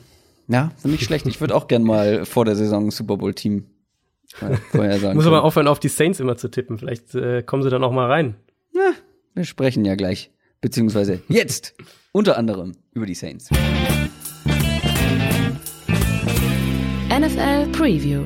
Wir haben uns für die anstehende Offseason ein paar Storylines überlegt, die wir besonders interessant und spannend finden. Manche sagen ja auch, das ist eine der spannendsten, wenn nicht die spannendste Offseason seit langer, langer, langer Zeit. Und wenn wir uns dann mal so die einzelnen Sachen angucken, ähm, dann kann man das irgendwo auch nachvollziehen, dass es wirklich wenige Offseasons gab, ähm, jetzt in den vergangenen Jahren vor allem, wo so viel Potenzial für irgendwie größere Veränderungen sind und vor allem was die Quarterback-Position angeht. Also Ja. sind ja so viele Quarterbacks theoretisch zumindest auf dem Markt, das ist schon beeindruckend und wir haben jeder zwei Storylines uns überlegt. Meine erste, um da gleich anzuschließen, wären die Quarterbacks, wäre dieses Quarterback-Karussell, was echt wirklich diese Offseason sich ordentlich drehen könnte. Aber vor allem sind es diese Oldie-Quarterbacks. Also das ist ja wirklich äh, außergewöhnlich, dass drei dieser wirklich älteren Quarterbacks, die schon lange irgendwie in der NFL dabei sind, auch schon mehr oder weniger erfolgreich waren, allen voran natürlich Tom Brady. Also der war nicht Ja. weniger, sondern mehr erfolgreich. Der ist, der wird im August 43. So. Sein Vertrag bei den Patriots läuft aus und jetzt gibt's natürlich Gerüchte ohne Ende. Gab es ja letztes Jahr auch schon, aber dieses Jahr irgendwie noch mehr, weil diese Saison einfach nicht so erfolgreich war wie gehofft. Das wird die Story sein, bis es da irgendwie Klarheit gibt. Jetzt hieß es vor ein paar Tagen, man hat ihm schon einen Vertrag angeboten. Ich glaube, 30 Millionen äh, für das eine Jahr standen da. Äh, nicht irgendwie. angeboten, aber dass die Patriots bereit sein sollen. Ah, okay, aber jetzt 33 habe ich auch schon wieder das. Gegenteil gehört, dass da noch. Naja, das Ding ist ja immer, also da muss man immer auch, glaube ich, das Medienspiel Ja, berücksichtigen. Sowas, also so, so eine Info kommt ja nicht zufällig raus. Und wenn, ich weiß jetzt gar nicht mehr, ob es Schäfter oder Rappaport oder wer es war, aber wenn so eine Info von so einem Großen rauskommt, dann weißt du, dass ihm das jemand gesteckt hat. Und ähm, das macht natürlich aus Patriots Sicht Sinn, weil du dann sagen kannst, wenn er vielleicht dann gehen sollte, dann hast du das mal so rausgefloatet, ah, wir hätten ihm ja 30 Millionen im Jahr gezahlt. So nach dem Motto. Weißt du, so dieses Medienspiel Ja. ähm, ja, muss klar. man da immer mit, mit betrachten. Ich habe von, von äh, Mike Giardi dann gelesen, der ja sehr, sehr Patriots plugged in ist, der hat ähm, geschrieben, dass die, dass ähm, Brady keine 30 Millionen im Jahr verlangt. Also so rum ist quasi der, ist das, ist die, der Deal wohl nicht zustande gekommen. Das ist aber halt für Brady, so wie wir es ja auch schon ähm, vermutet hatten, dass für Brady eben somit die oberste Prio ist, dass ihm zugesichert wird, ähm, dass in die Offense investiert wird. Also dass vor allem halt Waffen, neue Waffen geholt werden, um, um die Offense wieder besser zu machen. Loyal über Royalty, wie Trettmann sagen würde. Nochmal eine schöne kleine Kulturreferenz, aber Tom Brady ähm, ist natürlich die Frage. Also, dass er weitermachen wird mit Football, das hat er ja schon quasi angekündigt. Die Frage ist nur, wo und wie. Er hatte keine besonders gute Saison, lag aber auch natürlich daran, dass diese ganze Patriots Offense nicht so richtig funktioniert hat, hat mehr Druck bekommen als sonst, hatte keine guten Receiver. Der will es bestimmt noch mal allen beweisen und das kannst du jetzt auf zwei Art und Weisen irgendwie machen. Entweder bei den Patriots sagen, okay Leute, lasst uns hier noch mal einen Angriff starten, lasst uns die die Schwachstellen, die wir im Team haben, adressieren und dann dann reißen wir es noch mal, dann holen wir noch mal holen wir noch mal hier äh, den ganz großen Preis ab.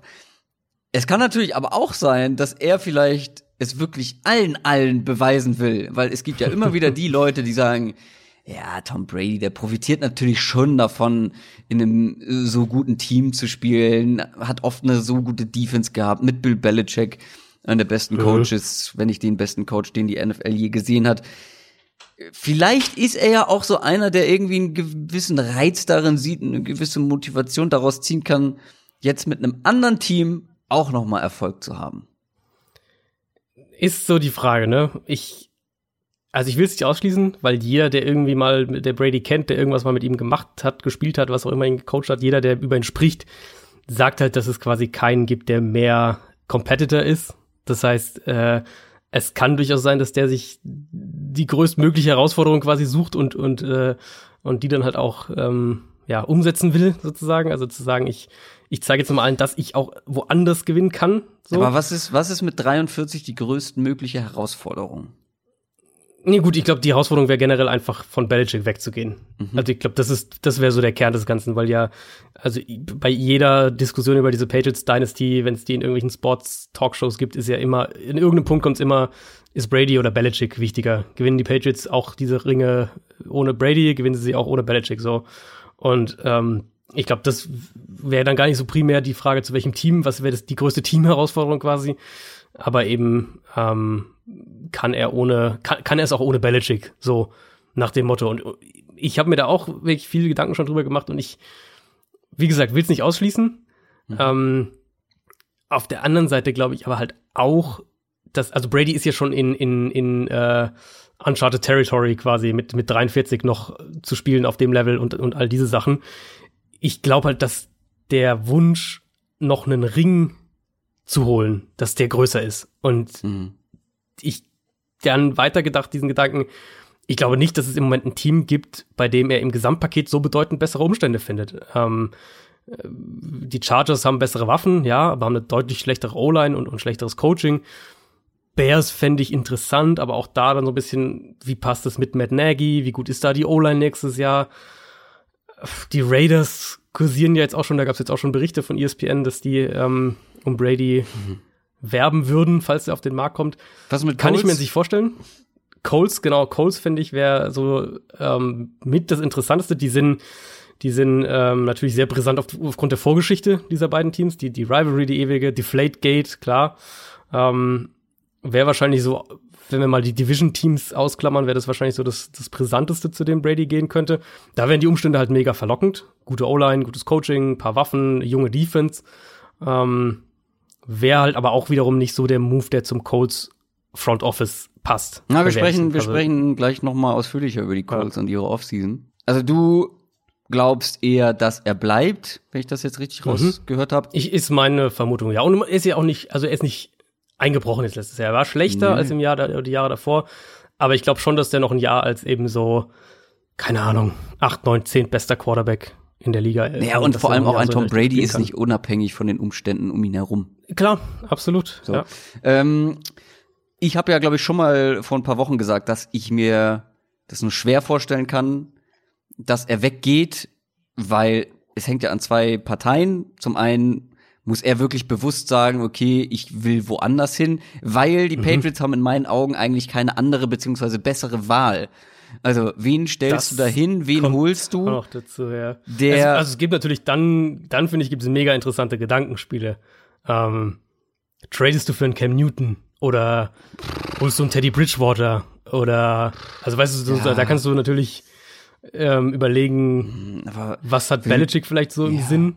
Warum sollte Belichick ähm, jetzt sagen, okay, nee, äh, Teddy Bridgewater außer dass er jünger ist, gibt mir so viel mehr. Also dann würde ich doch lieber versuchen, jetzt endlich mal im Draft einen Quarterback zu finden, wie damals mhm. mit Garoppolo. Also ähm, ja, dann mal einen ja. zu holen, relativ früh, und den dann halt noch es auszunutzen, dass du diese unfassbare Erfahrung auf Quarterback mhm. hast, der ich kann mir gut vorstellen, dass Tom Brady sich da nicht irgendwie unter Druck gesetzt fühlt und auch auch das gut finden oder gut heißen würde, seinen eigenen Erben sozusagen zu lehren. Das war vielleicht damals bei Garoppolo noch nicht unbedingt der Fall.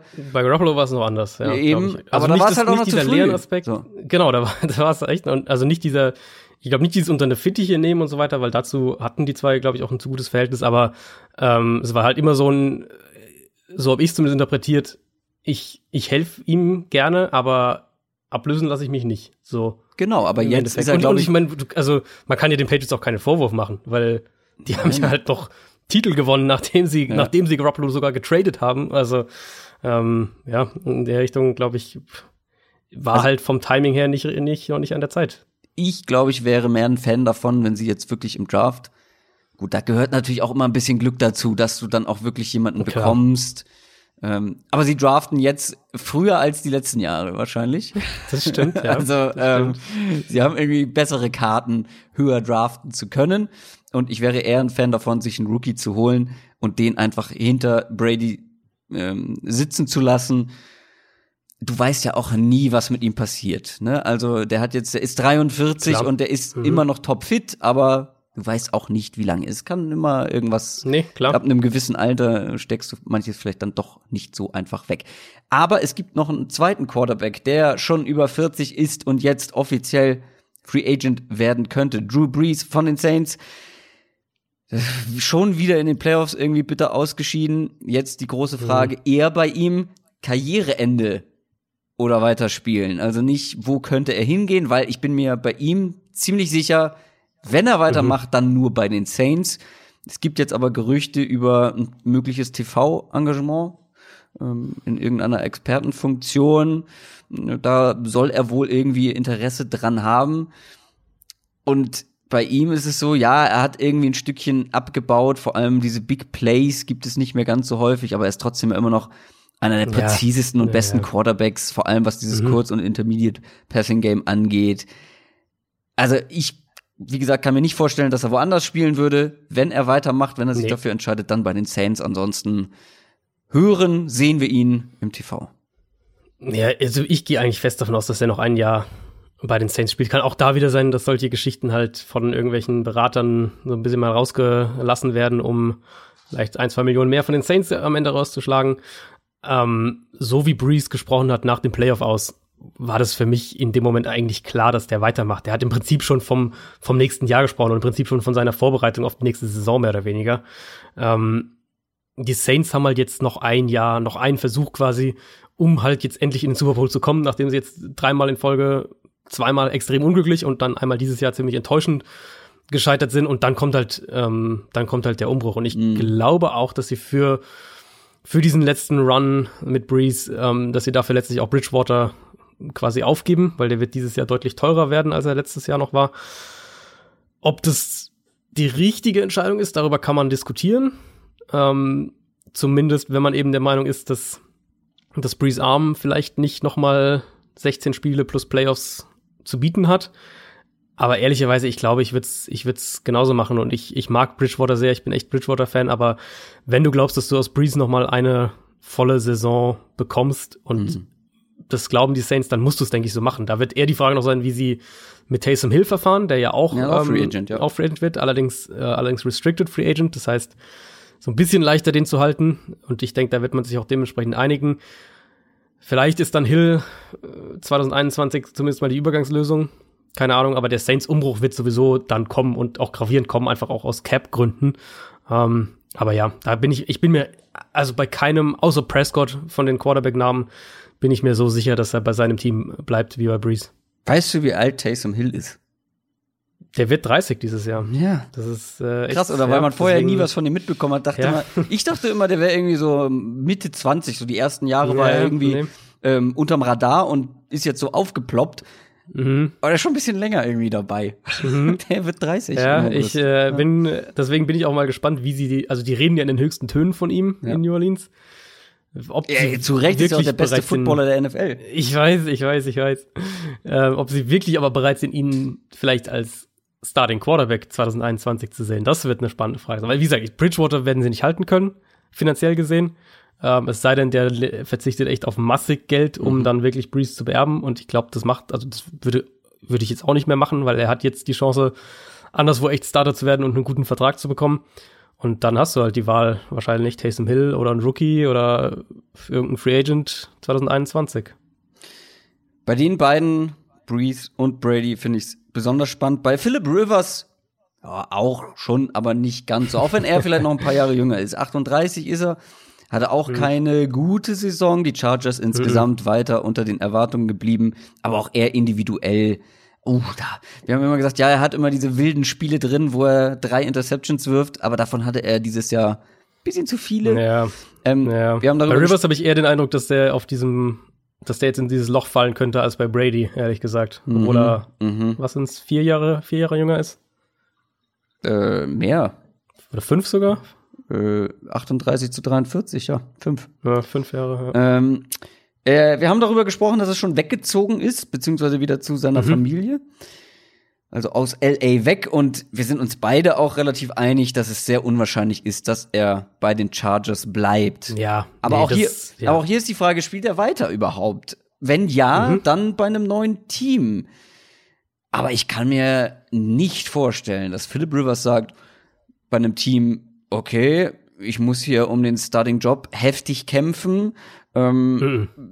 So, ich will eigentlich, also der will doch starten, wenn er jetzt noch mal irgendwo anders mhm. hingeht. Ja, ja, klar. Und das muss dann ein Team sein, wo er vielleicht nicht die Garantie direkt bekommt, aber wo er selber denkt, er hat sehr gute Chancen. Und ich weiß nicht, ob das zum Beispiel bei den Buccaneers so easy ist. Aber gut, die sind noch mal ein ganz anderer Fall, was die auf Quarterback machen. Aber Tampa Bay hört man ja immer wieder bei Rivers.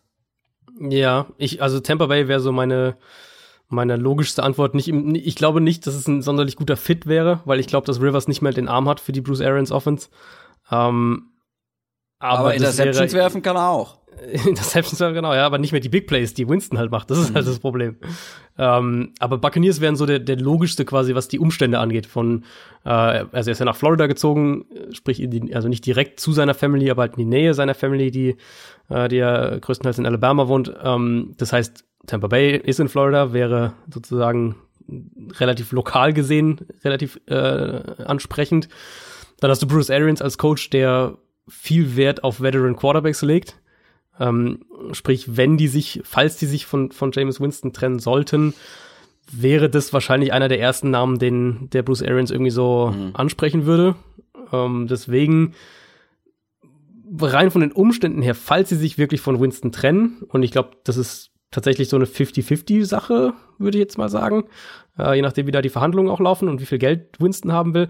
Aber falls sie sich von ihm trennen, dann wird Rivers, denke ich, einer der ersten Namen mhm. sein, der da, ja. ähm, der da so ein bisschen kursiert. Klar, deswegen meinte ich, wir müssen gucken, was die Bucks da vorhaben auf Quarterback. Mhm. Aber was ich mir eben nicht vorstellen kann, ist, dass sie Winston behalten und Rivers dann auch. Also das, nee, nee, nee, nee, nee. Das, mhm. sowas kommt nicht in Frage. Aber wenn Winston wirklich geht oder gegangen wird, sozusagen, dann ist das wohl schon im Rahmen des Möglichen. Es gibt aber noch mhm. ein paar andere, etwas jüngere Quarterbacks. Wir haben jetzt schon zum Beispiel einen Teddy Bridgewater angerissen. Du hast kurz über Dak Prescott gesprochen, aber auch einen Ryan Tannehill, der eine wirklich mhm. herausragende Saison hatte. Äh, Comeback-Player des Jahres. Es wurden ja diese Awards vergeben und ich fand deinen Tweet dazu ganz schön. Comeback von was? Und ja, genau das Gleiche war das, was ich da als erstes gedacht habe, als ich das gelesen ja. habe. Deswegen musste ich sehr schmunzeln. Comeback von was? Ich habe da auch einige wirklich viele Antworten bekommen, also viele zustimmende Antworten auch und, und manche dann, die dann so, ähm, also manche natürlich haben geschrieben Comeback for the Dolphins. Ja, das ähm, und, ja okay. Und, äh, andere haben geschrieben so, haben also seine Verletzungen quasi aufgezählt. Das ist und, wie Frodo, der aus Mordor ja, zurückkommt. Ja, gut, okay. aber ähm, aber bei ihm ist halt das Ding, klar, er hatte auch schwere Verletzungen, Kreuzbandrisse und so weiter, aber die sind halt alle jetzt auch schon länger her. Der war letztes Jahr halt Starter in Miami und ja. gut, dann wurde er halt getradet und war dann halt den Anfang der Saison auf der Bank und dann hat er halt den Starter-Job übernommen. Aber ob ja. das jetzt reicht, finde als Comeback-Player von der Bank mhm. zu kommen und, und dann sehr gut zu spielen, keine Frage. Ähm, ist aber generelles Thema, dass dieser Award halt überhaupt keine Parameter hat. Äh, also du weißt ja gar nicht, es gibt, also es gibt offiziell gibt's keine Parameter, wer für den Comeback Player Award überhaupt klassifiziert und, und wer dafür äh, berechtigt ist. So. Das heißt, ja. Wer da hätte ich dann Fall wahrscheinlich doch eher andere, äh, Garoppolo zum Beispiel, der ja wirklich direkt jetzt von einem Kreuzbandriss zurückkam mhm. oder sowas. Wer vielleicht nächstes Jahr ein Comeback-Player werden kann, ist Teddy Bridgewater, der auch, mhm. wie gesagt, auf dem Markt ist. Andy Dalton von den Bengals. Die mhm. Bengals werden an Nummer eins äh, einen Quarterback picken. Ähm, dann bleibt eigentlich Klar, man könnte jetzt Dalton irgendwie noch sagen, hier, äh, wir holen zwar einen Quarterback, aber du kannst ja hier bleiben, wenn du Bock hast. Glaube ich nicht dran. James Winston ist auch noch so einer, auch den haben wir gerade schon angesprochen. Mhm. Also auch bei den etwas jüngeren Quarterbacks sind viele interessante Ja. Spieler jetzt zu haben, mehr oder weniger. Und auch so finde ich halt Spieler, die du halt auch wirklich dieses Karussell ins Rollen bringen könnten. Dieses ganz, also, wenn wir jetzt zum Beispiel die Bears anschauen und sagen, Chicago kann eigentlich nicht mit Trubisky als einzige Option in die nächste Saison gehen, holen die sich einen, einen Andy Dalton zum Beispiel, um, um dem Konkurrenz zu machen. Und ähnliches kannst du bei den Colts sagen. Wollen die wirklich mit Brissett als klarem Starter in die Saison gehen? Oder holen die sich vielleicht einen, einen James Winston oder, oder einen Teddy Bridgewater oder was auch immer? Also so, Oh, ähm, James Winston würde gar nicht passen. Echt, ich würde das mega gerne sehen. James Winston in der Offense. Turnover minimieren, weil viel simplere Offense, viel, viel weniger vom Quarterback verlangt, aber die, wenn du die Big Plays brauchst, dann kannst du, kann Ja. Winston auch anders spielen. Ja, ich würde Ja, ich habe wahrscheinlich gerade zu sehr so gedacht, so, weil die mit Brissett einfach was komplett Gegenteiliges spielen. Ja, Passt gut, aber nicht, ich klar, fürchte, dass das halt auch viel an Brissett Ja, lag, halt auch dass halt Frank Reich die irgendwo, Offense aber- genau da dementsprechend halt auch angepasst hat. James-Fan mehr, ne? Naja. ähm, ja, Ryan Tannehill auch so ein Thema. Bei Dak Prescott brauchen wir, glaube ich, nicht groß, groß drum herum reden. Der Nee, da gibt's jetzt schon, gibt's jetzt auch schon Berichte, dass, dass er höchstwahrscheinlich erstmal den Franchise-Tag kriegt und dann Mhm. werden sie halt versuchen, bis, äh, bis zu der Deadline, äh, ich glaube Mitte Juni oder Juli ist die, glaube ich, die Deadline dann, ähm, werden sie dann, denke ich, irgendwas Langfristiges raushauen. Das, davon gehe ich schon aus, ja.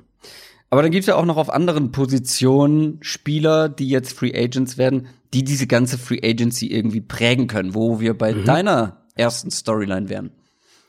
Genau, ja. Mein Ansatz so ein bisschen, also ich habe die Quarterbacks jetzt hier natürlich ausgeklammert. Ähm, mein Ansatz war so ein bisschen, welche Spieler könnten irgendwie einzelne Teile, einzelne Positionen der Free Agency prägen und ähm, da gilt natürlich, keine Angst, wir reden noch im Detail über alle Positionen und Topspieler und Teamneeds und all diese Sachen. Und wenn wir jetzt heute Ähm, Sachen rauslassen, liegt das daran, dass Genau. wir uns jetzt nicht die nächsten Wochen immer wiederholen wollen und immer das genau, gleiche erzählen. genau, genau, genau.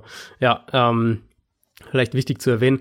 Und mein Ziel war es jetzt auch nicht irgendwie zwangsläufig die besten Spieler so rauszupicken, sondern halt mehr so auf eben auch so ein bisschen, was kann so Karusselle ins Rollen bringen, was sind so Gedankenspiele, die man irgendwie darauf aufbauen kann und dann irgendwo auch ein bisschen spekulieren. Das ist ja letztlich auch ein großer Part von, von dieser ganzen Free Agency Sache, wenn wir ehrlich sind.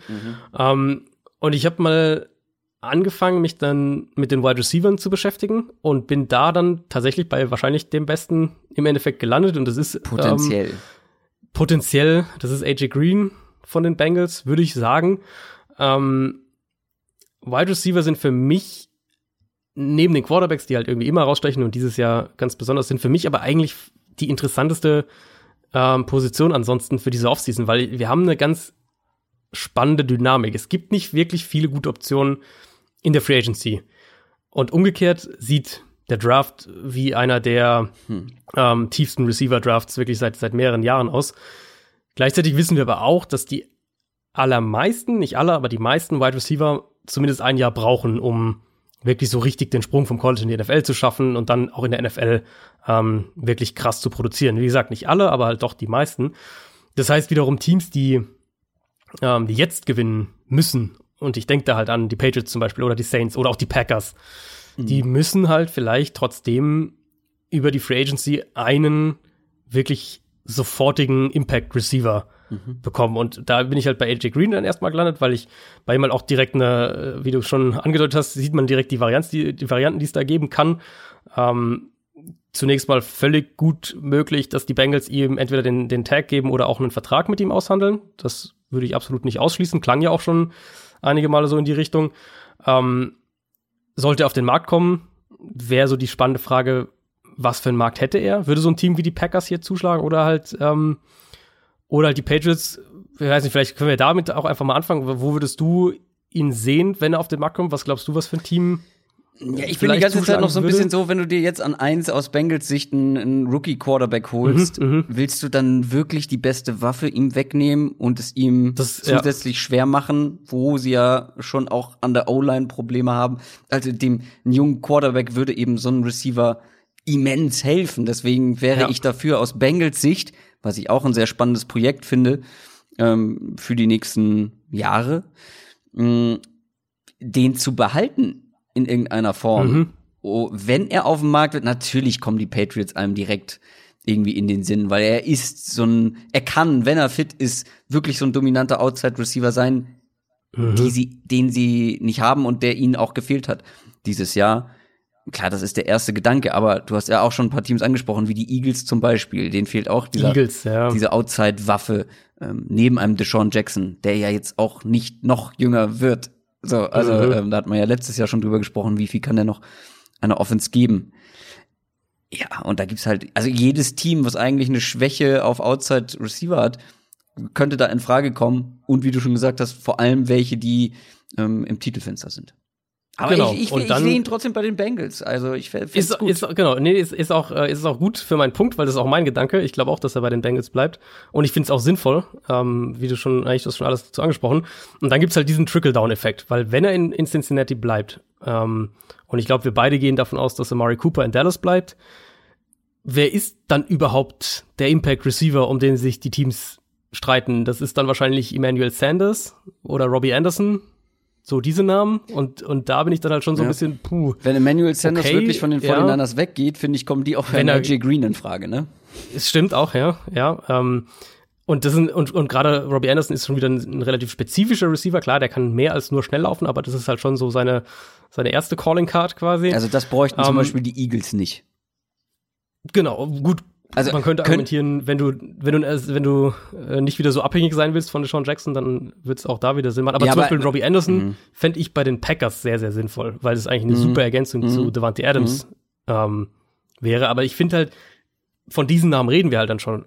Sanders, Anderson, Devin Funches, das ist, das ist dann so diese Receiver-Kategorie, die ja. dann kommt, wenn, wenn, äh, also wenn wir von Free Agency jetzt sprechen, falls, falls AJ Green in, in Cincinnati bleibt. Und das finde ich dann halt schon echt relativ eklatant. Mir war das vorher nicht so richtig klar, bevor ich ähm, bisschen recherchiert habe für die Folge, wie dünn das dann doch ist mhm. auf Wide Receiver. Und deswegen glaube ich, dass, dass Green halt selbst, wenn er am Ende in Cincinnati bleibt, könnte so ein Spieler sein, der den Markt eben in dieser Nische, Nische Veteran Wide Receiver extrem mitprägt, dass dann halt andere überbezahlt werden, dass sich halt Teams um noch weniger Optionen quasi streiten.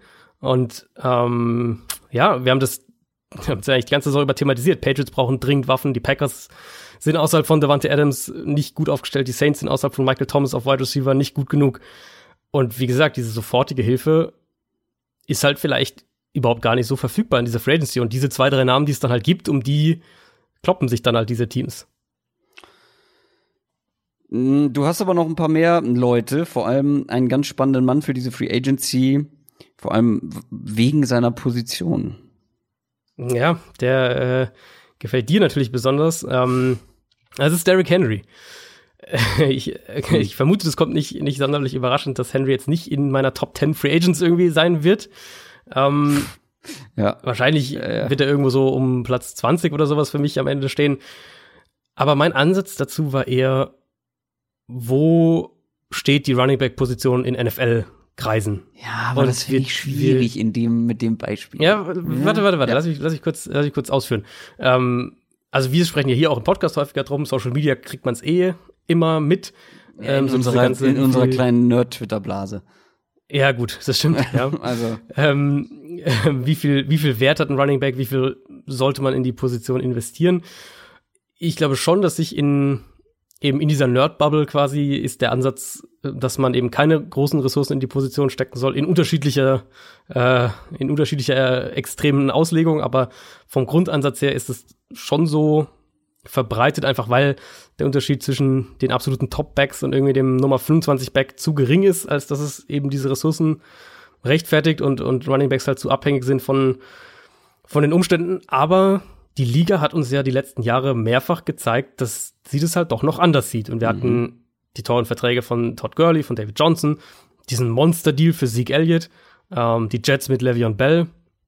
Und das führt uns dann halt natürlich zu Henry, weil er ist jetzt sozusagen dieses Jahr der, der am ehesten so der, der Parameter dafür ist. Wir hatten ähm, ja schon mal über einen möglichen Henry-Vertrag gesprochen hier im Podcast. Ich vermute, dass das sich, das, was er fordert, zumindest wird sich irgendwo zwischen Gurley, Bell, Elliott so da einpendeln. Ähm, also irgendwas in die Richtung 40 Millionen Dollar garantiert, 14, 15 Millionen pro Jahr, so diese, diese Ecke. Und das wäre mir halt, also finde ich aus Teambuilding-Sicht wäre das ein ziemlicher Fehler. Und dann ist die erste Frage, die man stellen muss, und, und die gebe ich einfach mal an dich weiter. Glaubst du, die Titans halten ihn vor der Free Agency? Also glaubst du, die machen vor der Free Agency einen, einen Deal mit ihm fix? Ah, schwierig. Wir haben schon mal ja etwas ausführlicher über ihn gesprochen. Ich glaube, im Mailback war es. Und da war ja am Ende meine, mein Fazit, zu dem ich, glaube ich, im Laufe des Podcasts oder während wir darüber gesprochen haben, gekommen bin. Ich glaube, beziehungsweise fangen wir andersrum an. Ich würde das, was er verlangt, ihm wahrscheinlich nicht zahlen. Ich glaube aber, dass die Titans es machen.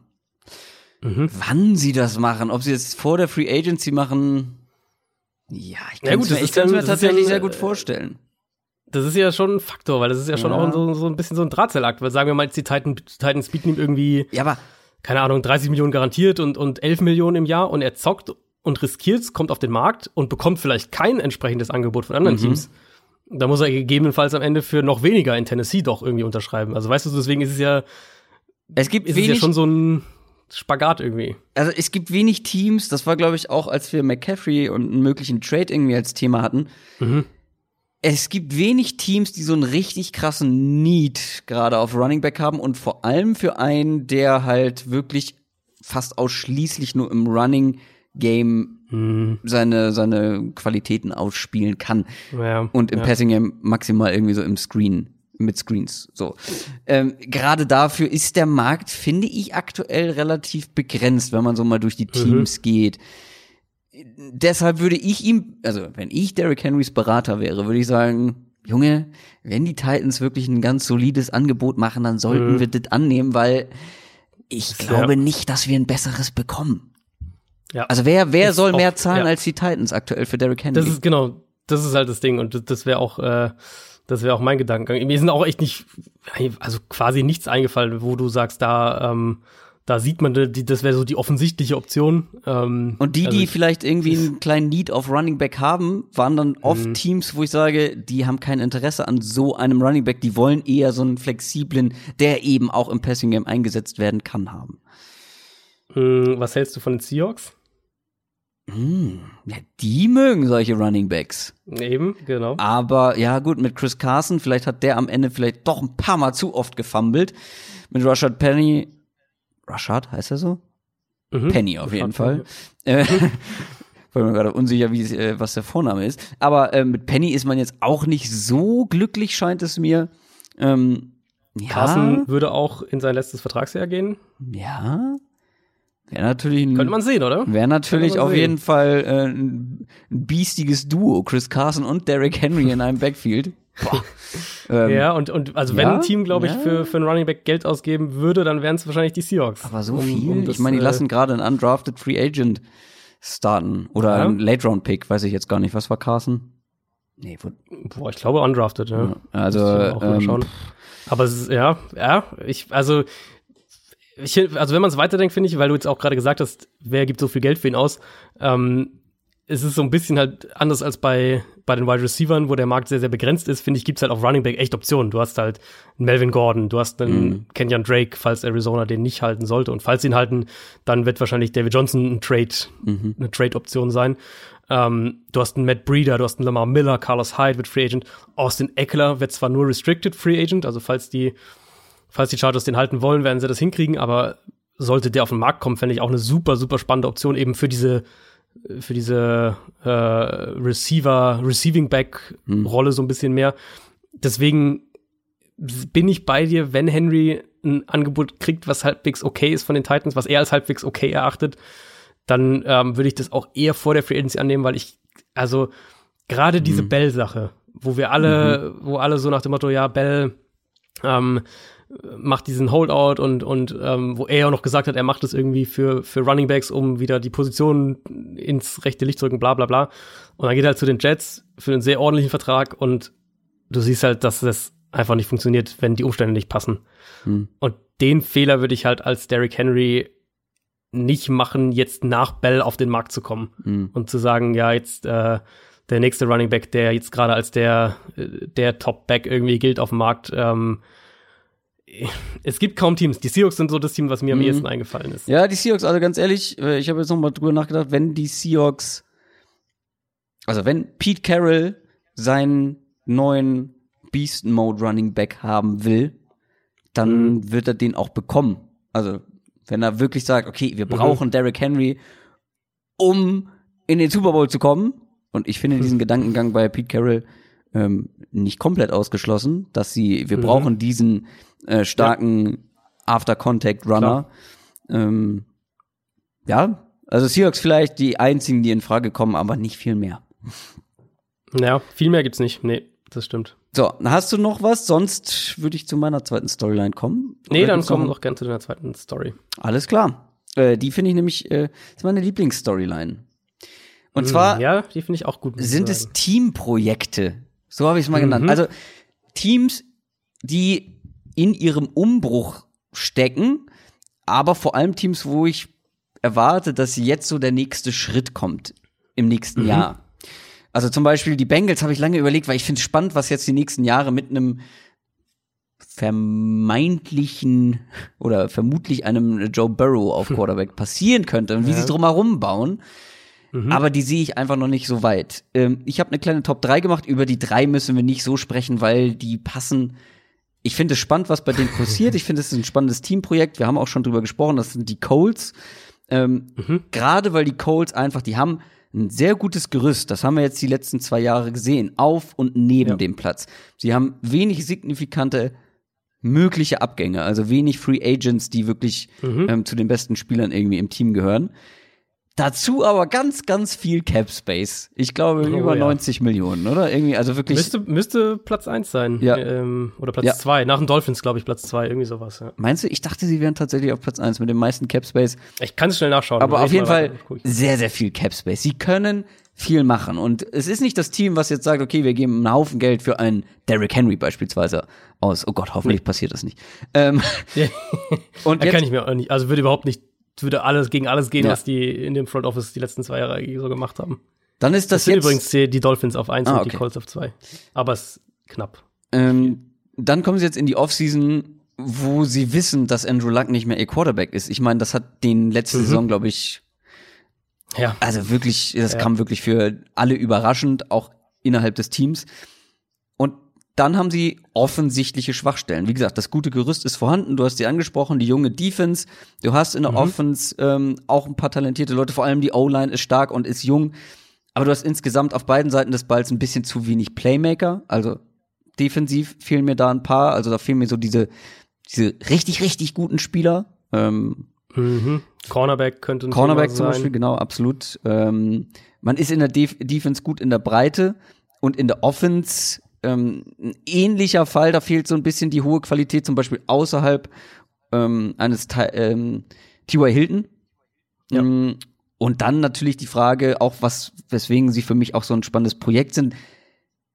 Das Gerüst ist da, junges Team, aber ist Quarterback, Mhm. ist Jacoby Brissett da überhaupt die Antwort? Was machen sie auf Quarterback? Mhm. Holt man jetzt einen Free Agent? Weil man sagt, okay, wir haben jetzt dieses Team, mit dem wir jetzt zwei Jahre ganz gut unterwegs waren und jetzt in dem einen Jahr ohne Andrew Luck ja auch über weite Teile, greift man jetzt an? Mit wem? Ähm, holen wir jemanden oder wer ist derjenige, den wir in der Free Agency holen könnten, der ein klares Upgrade ist gegenüber Jacoby Brissett? Da gibt es, glaube ich, welche. Aber ähm, ja, wie denkt man da bei den Colts? Ja. Ähm, zum Beispiel, also wir haben, wie gesagt, wir glauben beide nicht, dass Brady irgendwie wirklich auf den Markt kommt, aber ein Bridgewater zum Beispiel, aber wie viel ist ein Bridgewater dann mehr wert als ein Jacoby Brissett? Aber trotzdem, du hast James Winston angesprochen, also ich finde, da gibt es so ein paar spannende. Rivers kann man da auch nennen. Bitte? In den Rivers kann man da Mhm. auch. Ja, Rivers ist reinwerfen. ja auch äh, da so ein bisschen im Gespräch. Mhm. also deswegen für mich ein ganz spannendes Teamprojekt, weil da wirklich jetzt die letzten zwei Jahre gute Arbeit gemacht wurde, ein Umbruch, ein relativ smoother Umbruch vorangetrieben wurde, mit guten Entscheidungen, mit guten Drafts. Und jetzt finde ich, kommt so langsam die Zeit, wo man da mal, da muss man mal die, die Beeren ernten. Hm. Ja, sehe ich ähnlich. Sehe ich ähnlich. Und ich, ich, wir waren ja immer noch, oder wir haben gesagt, ich glaube, du hattest es so in die Richtung formuliert, äh, niemand weiß, was in der Division passiert vor Saisonstart. Ähm, Ja. Klar, die Lack-Verletzung hat dann Sachen verschoben und dann waren schon die Texans irgendwie so der, der leichte Favorit insgesamt. Aber es war ja immer noch eng. Also die Division war ja immer noch ganz lange auch weit offen Ja. und dann auch noch Ja, ganz lange noch ein Zweikampf mit den Titans. Also ähm, die jetzt ja erst äh, zwei Spieltage vor Saisonende, glaube ich, durch die direkten Duelle dann äh, mit entschieden worden, aber die Colts haben halt die Basis, um sich diese Division auch zurückzuholen. Aber ich glaube, das schaffen sie nicht mit, mit äh, Brissett. Für mich ist Brissett halt ein Low-End-Starter oder halt wirklich ein High, High, High-End-Backup. Mhm. Ähm, aber ich sehe ihn halt nicht als den Quarterback, wo du sagst, mit dem geht unser Super Bowl-Fenster auf. Mhm. Und deswegen wäre es für mich, sehe ich ähnlich wie du, wäre es für mich jetzt so der Zeitpunkt, um um das Geld auch zu investieren, um Mhm. die Ressourcen zu investieren. Sie müssen Anthony Costanzo, den Left Tackle, halten. Der, der hat einen auslaufenden Ja, Vertrag. stimmt, das ist so der. Ähm, Genau, der, der wird, der wird wahrscheinlich auch nicht billig sein, weil O-Liner sind immer teuer, wenn die, äh, wenn die, wenn deren Verträge, Verträge auslaufen. Gute O-Liner natürlich. Ähm, Eric Ebron müsste auch einen auslaufenden Vertrag haben. Ist die Frage, ob sie den halten wollen oder ob sie den anderweitig ersetzen. Aber da könntest du halt argumentieren, wenn die sich eben einen dieser Receiver vielleicht auch sogar holen und halt einen der Quarterbacks. Ob das, also wie gesagt, ich fände Winston super spannend in der Offense. Ob das James Winston ist, ob das ähm, ein Bridgewater ist, wer, wie auch Mhm. immer.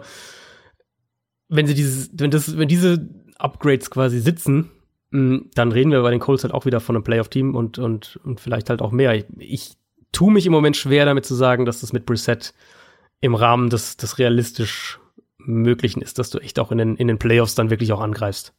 Ich glaube, das wird nichts mit unter zwei Stunden. Ich habe noch zwei Teams, zwei Teamprojekte und dann hast du noch eine ganze Storyline. Deswegen mache ich schnell Mm. mal weiter mit meiner Nummer zwei und das sind die Raiders. Die Raiders, Ja. okay. Eins meiner oder ein Teamprojekt, was Ich hatte ich. jetzt zwei andere Teams erwartet, aber okay. Du hättest zwei andere Teams erwartet. Na, eins wirst Also, du vielleicht, eins wirst du wahrscheinlich genau, richtig haben, die eins, aber ähm, Okay. kannst du mir ja gleich mal sagen, welches Team du dann Mhm, noch mhm. erwartet hättest. Die Raiders, klar, ich habe ja eine kleine Vorliebe schon für die Raiders und ich war in den letzten Jahren Mhm. sehr skeptisch und fand das gar nicht gut, was da passiert ist. Ich bin kein riesiger John Gruden-Fan. Mm, Hat jetzt in diesem Jahr gab es positive Tendenzen und man ist Ja. jetzt im nächsten Jahr dieses, dieses groß angelegten Umbruchs.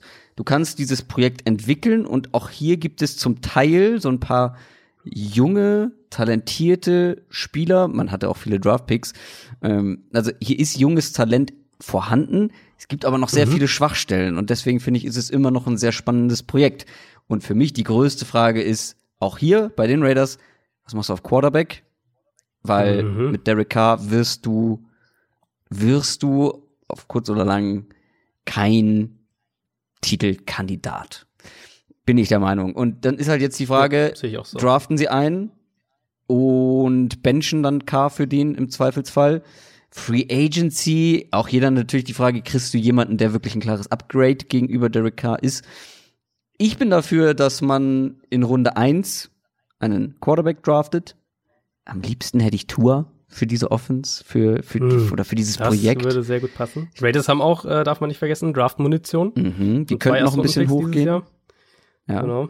Also, Ähm, ähm, Das ist, finde ich, das, also sie haben, insgesamt müssen sie aber besser draften. Also sie hatten letztes Jahr drei First-Round-Picks und das war Mhm. eher, naja, was man daraus gemacht hat am Ende und die müssen besser draften. Die haben jetzt wieder zwei First-Rounds, du hast es gesagt, in der zweiten Runde kein und drei dann in der dritten Runde. Das sind noch drei Mhm. wirklich Picks, wo du wirklich auch noch gute Leute bekommen kannst, wenn du das gut anstellst. Oder auch hier äh, Wide Receiver zum Beispiel, paar Playmaker, sowohl in der Offense als auch in der Defense. Da gibt's halt noch viele Baustellen. Trotzdem, ich stelle mir halt so vor, ich finde es halt insgesamt ein spannendes Teamprojekt, weil es wie gesagt auch der nächste Schritt äh, in diesem ganzen Umbruch ist. Zum Beispiel sind deshalb auch die Panthers für mich jetzt noch nicht mit drin, auch wenn ich das insgesamt spannend finde. Aber wir gucken auf diese Offseason. Und für die Offseason dann werden dieses die- Jahr ja, äh, ja. sind die Raiders für mich sehr spannend.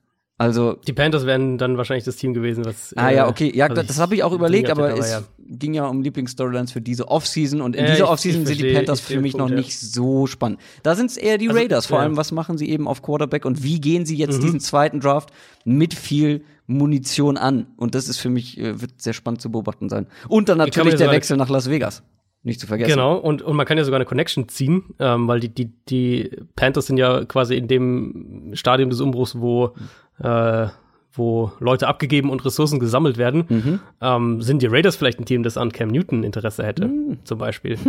weil die Raiders, ich glaube, dass das auch so ein bisschen ein Faktor ist, nicht so extrem wie jetzt bei den Chargers, wo man echt sagt, die brauchen jemanden, der. Das wäre schon ähm, fancy. diese- also Cam Newton in Las Vegas.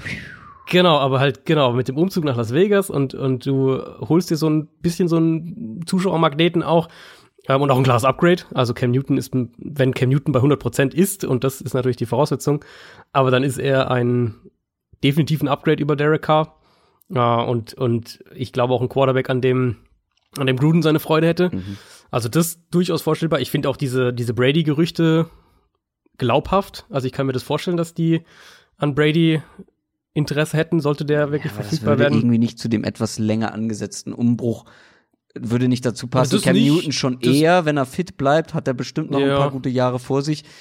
Aber das wird ja allem Aber widersprechen, was man jetzt äh, die letzten Jahre Ja, du kannst ja, hat. du kannst ja Brady für halt für ein Jahr holen und dann draftest du nächstes Jahr ein. So in diese Richtung irgendwie. Oder halt Brady für zwei Jahre logischerweise holen und, und draftest du nächstes Jahr ein. Mhm. Ähm, Da ist ja quasi nur der Platzhalter sozusagen ausgetauscht und der, der Platzhalter wäre dann besser. Und sowas würde Brady, glaube ich, nicht machen, weil er geht zu einem Team, mit dem er direkt angreifen kann. Und ich glaube, so weit sind die Ja, Raiders doch noch nicht, um gut den sein. Titel mitzuspielen. Je nachdem, Nee, das- wie sie dann draften, aber mh, eher ja. nicht. Nee, das, das ist auf jeden Fall ein Punkt. Aber ich sehe es halt schon, ich finde die Raiders sind halt vor allem spannend wegen der Quarterback-Position. Genau. Und da, wir hatten ja letztes Jahr schon in der Offseason drüber spekuliert, wo ähm, die Raiders sich ja auch sehr konkret mit Quarterback-Prospects getroffen haben vor dem Draft. Äh, Also mit, mit hohen Quarterback-Prospects, mit Kyler Murray, ich hätten- glaube auch mit Haskins. Wenn Kyler Murray an Ähm, vier noch da gewesen wäre, was ja unwahrscheinlich gewesen Genau. ist, äh, dann hätten die da, glaube ich, zugeschlagen. Ja. Mm, Und deswegen für mich auch so ein Team, was ich extrem interessant finde, weil auch wieder, so das, was ich ja häufiger sage, in der, in der Offseason zeigen uns Teams wirklich, was Mhm. sie von ihrem Team halten und in welche Richtung sie gehen Mhm. wollen und so weiter. Ähm, Wäre super spannend, wenn die den Quarterback austauschen und ich, ich, also ich will nicht zu viel irgendwie äh, auf, auf Derek Carr schimpfen, aber ich könnte es verstehen, weil Carr ist halt so dieser Quarterback, der ist okay, Mhm. ähm, aber halt nicht mehr. Ja, John Gruden will mehr, glaube ich schon. Mhm. Und meine Nummer eins ist, na? Miami. Nein! Was? Nein! Was? Wirklich nicht? Miami ist nicht meine Nummer eins für diese Offseason.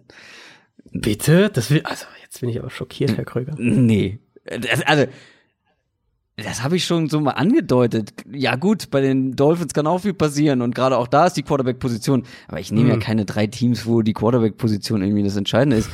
Ich, ich habe schon mal angedeutet, deswegen dachte ich, weißt du es. Die Arizona Cardinals sind mein Lieblingsteamprojekt für diese Offseason, ähm, weil da die Quarterback-Frage schon geklärt ist und weil Mhm. die, also weil ein Murray gezeigt hat, dass er enorm viel Talent hat und das in schwierigen Umständen. Und ich finde es halt jetzt spannend zu sehen, wie kriegen sie es Mhm. hin, diese Umstände zu verbessern.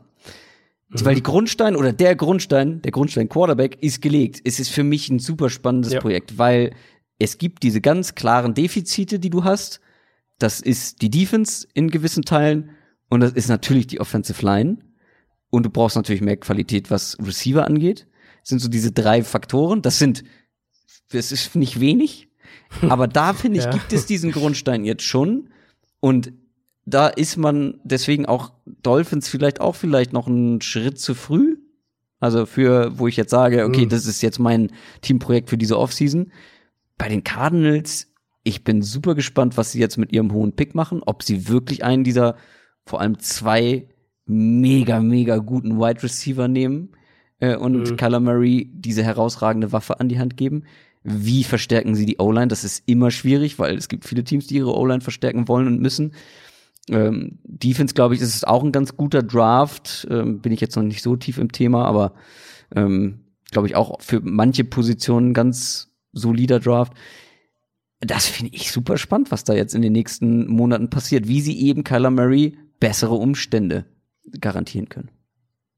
Also ich hätte an Miami gedacht, weil ich, für mich sind halt, aber dann äh, haben wir, glaube ich, einfach so ein bisschen andere, äh, andere Ideen von diesen Umbruchgeschichten. Ich finde halt, die Dolphins sind jetzt gerade an diesem extrem spannenden Punkt im Umbruch, weil sie halt an dieser Weichenstellung quasi sind. Jetzt Ja, hast du halt diese Ressourcen angesammelt und jetzt musst du sie investieren und, und, und jetzt ist der Knackpunkt quasi. Also Ressourcen sammeln, indem du halt deine Spieler wegtradest und so weiter, das ist nicht so schwer.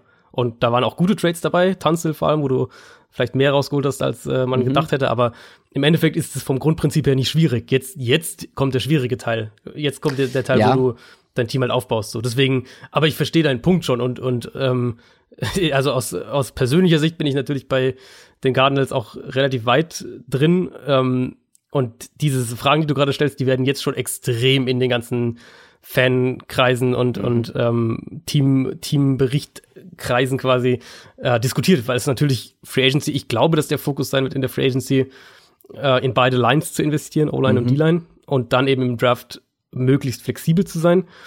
Und ich glaube, dass der Draft für Arizona, also zumindest die erste Runde für Arizona, sehr, sehr gut fallen könnte, ähm, weil es realistisch ist, dass drei Quarterbacks in der Top, ähm, Top 7 gehen. Arizona pickt ja an 8. Wahrscheinlich noch, ähm, ich vermute, Simmons, der Linebacker, wahrscheinlich gehen wird. Vielleicht ein O-Liner. Aber du hast vermutlich an 8 die Wahl zwischen irgendwie zwei O-Linern und den beiden Wide Receivern, mhm. so grob gesagt. Das heißt, du könntest halt auch wirklich auch noch mal drei, vier Spots irgendwie zurücktraden, wenn du das machen willst. Wird extrem spannend. Ich, mein Gefühl im Moment ist für Arizona, ähm, hol einen Starter, einen O-Line-Starter in der Free Agency und nimm den Receiver im Draft. Mhm. Und in jedem Fall ist mein, meine ganz klare Meinung, du hast jetzt diesen Quarterback, der sah extrem gut aus als Rookie und um den herum willst ja, du jetzt genau. dein Titelfenster öffnen. Genau. Deswegen muss dieser, muss die Priorität auf der Offense liegen. Ja, und, und die Ressourcen müssen in die Offense gesteckt werden. Und da mhm. bin ich sehr gespannt, wie sie das sehen werden. Und ich denke eigentlich, dass sie es ähnlich sehen werden, ist zumindest so mein Eindruck. Klar, wenn jetzt irgendwie ein, ein, ein Top-Verteidiger an acht fällt, wenn es Okuda an acht fällt, äh, dann werden sie den wahrscheinlich nehmen. Aber vom Grundansatz her denke ich, dass die, dass sie jetzt wirklich die Offense als, als äh, Prio Nummer ja, eins sehen und auch die Ressourcen da reinstecken werden. Natürlich, vor allem, wenn die Chiefs den Super Bowl gewinnen. Das sind ja immer, ja. im Gaming nennt man das ja. eine gewisse Meta von einem Spiel. Also was gerade en vogue ist oder welche, welche strategische Herangehensweise wird gerade so im kompletten, ist gerade so der Konsens. So, und ich glaube, mhm. dadurch, dass die Chiefs jetzt gewonnen haben mit dieser ja, verbesserten, mit, aber äh, durchschnittlichen Defense, aber vor allem mit diesem Quarterback und diesen Waffen. Ich glaube, dass mit, da. Mit Kingsburys Ex-Quarterback auch noch. Genau. Das muss ich auch noch dazu sagen. Ähm, ja wie gesagt, also die Cardinals, wir haben da ein bisschen unterschiedliche Herangehensweisen, glaube ich, gehabt. Dolphins finde ich super spannend, was die jetzt machen, aber das ist noch der Schritt. Ist dir noch ein Schritt Ist mir noch ein Schritt quasi, ja. davor. Okay. Also sowohl die Raiders als auch die Colts sind ja auch schon einen Schritt weiter. Ähm, du hast quasi auf Teams geschaut, die dann mit einem idealen Umbruch genau. nächste Saison angreifen Mit könnten. einer idealen Offseason so, vom, vom, Ding, genau. Mhm. werden vor allem die Colts ähm, ein sehr interessantes Team und die Raiders und Cardinals mit einem perfekten Offseason. Und die Cardinals mhm. natürlich ähm, allein wegen Kyler Murray, ähm, wenn der wirklich gute mhm. Umstände bekommt.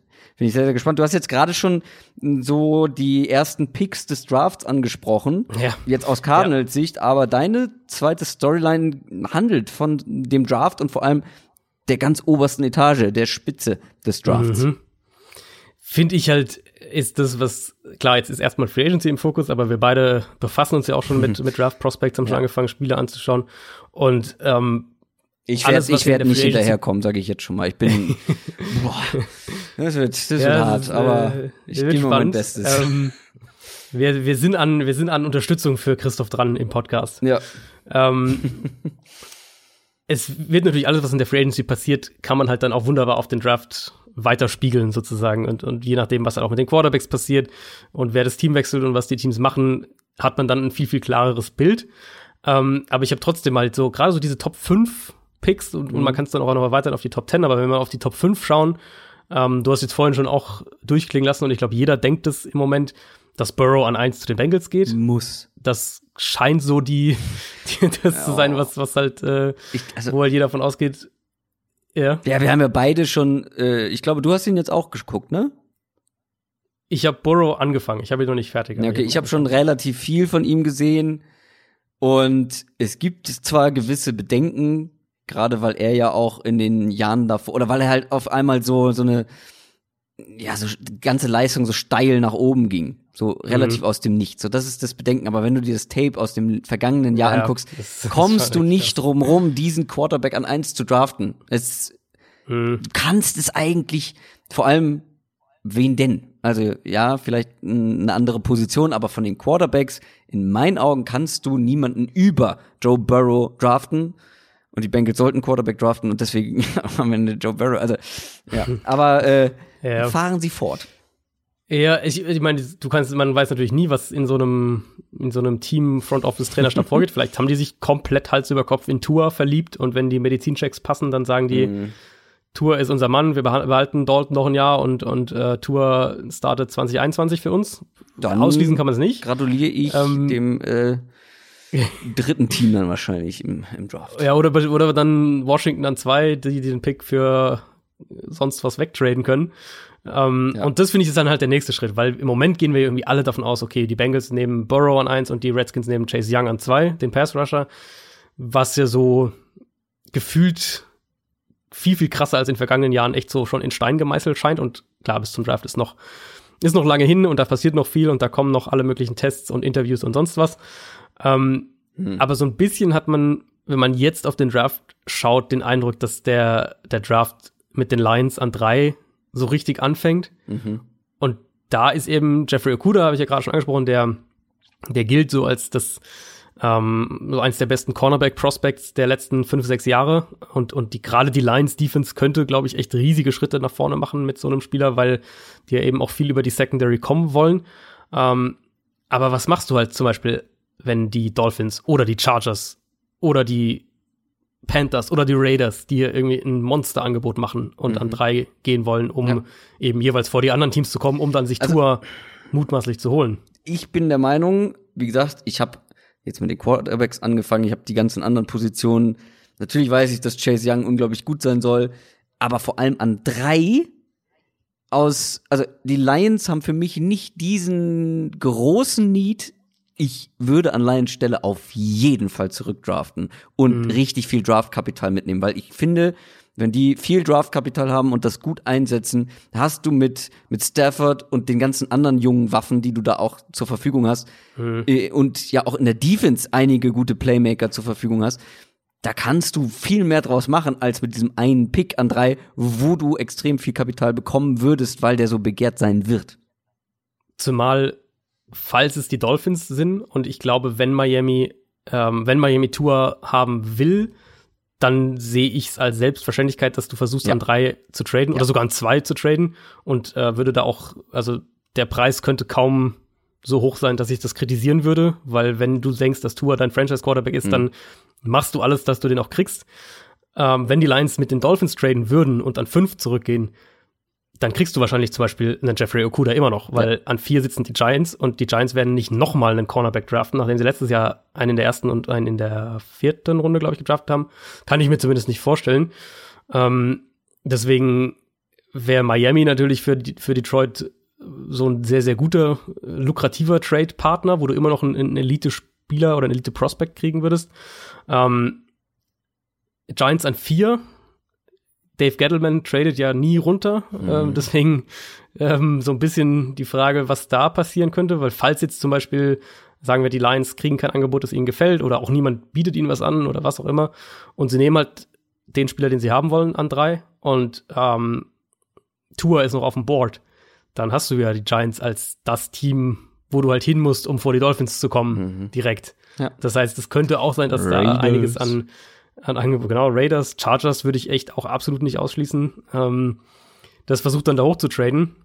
Und an sich würde ich sagen, dass New York mit am dringendsten in der ganzen NFL wirklich, wirklich Impact-Verteidiger ja. braucht. Ja, Ähm, ja, aber die ja, Masse auch. Ja. Ich finde, auch das die auch. sind so ein Team, die noch viele Baustellen Mhm. haben. Absolut. Ja, ja, absolut.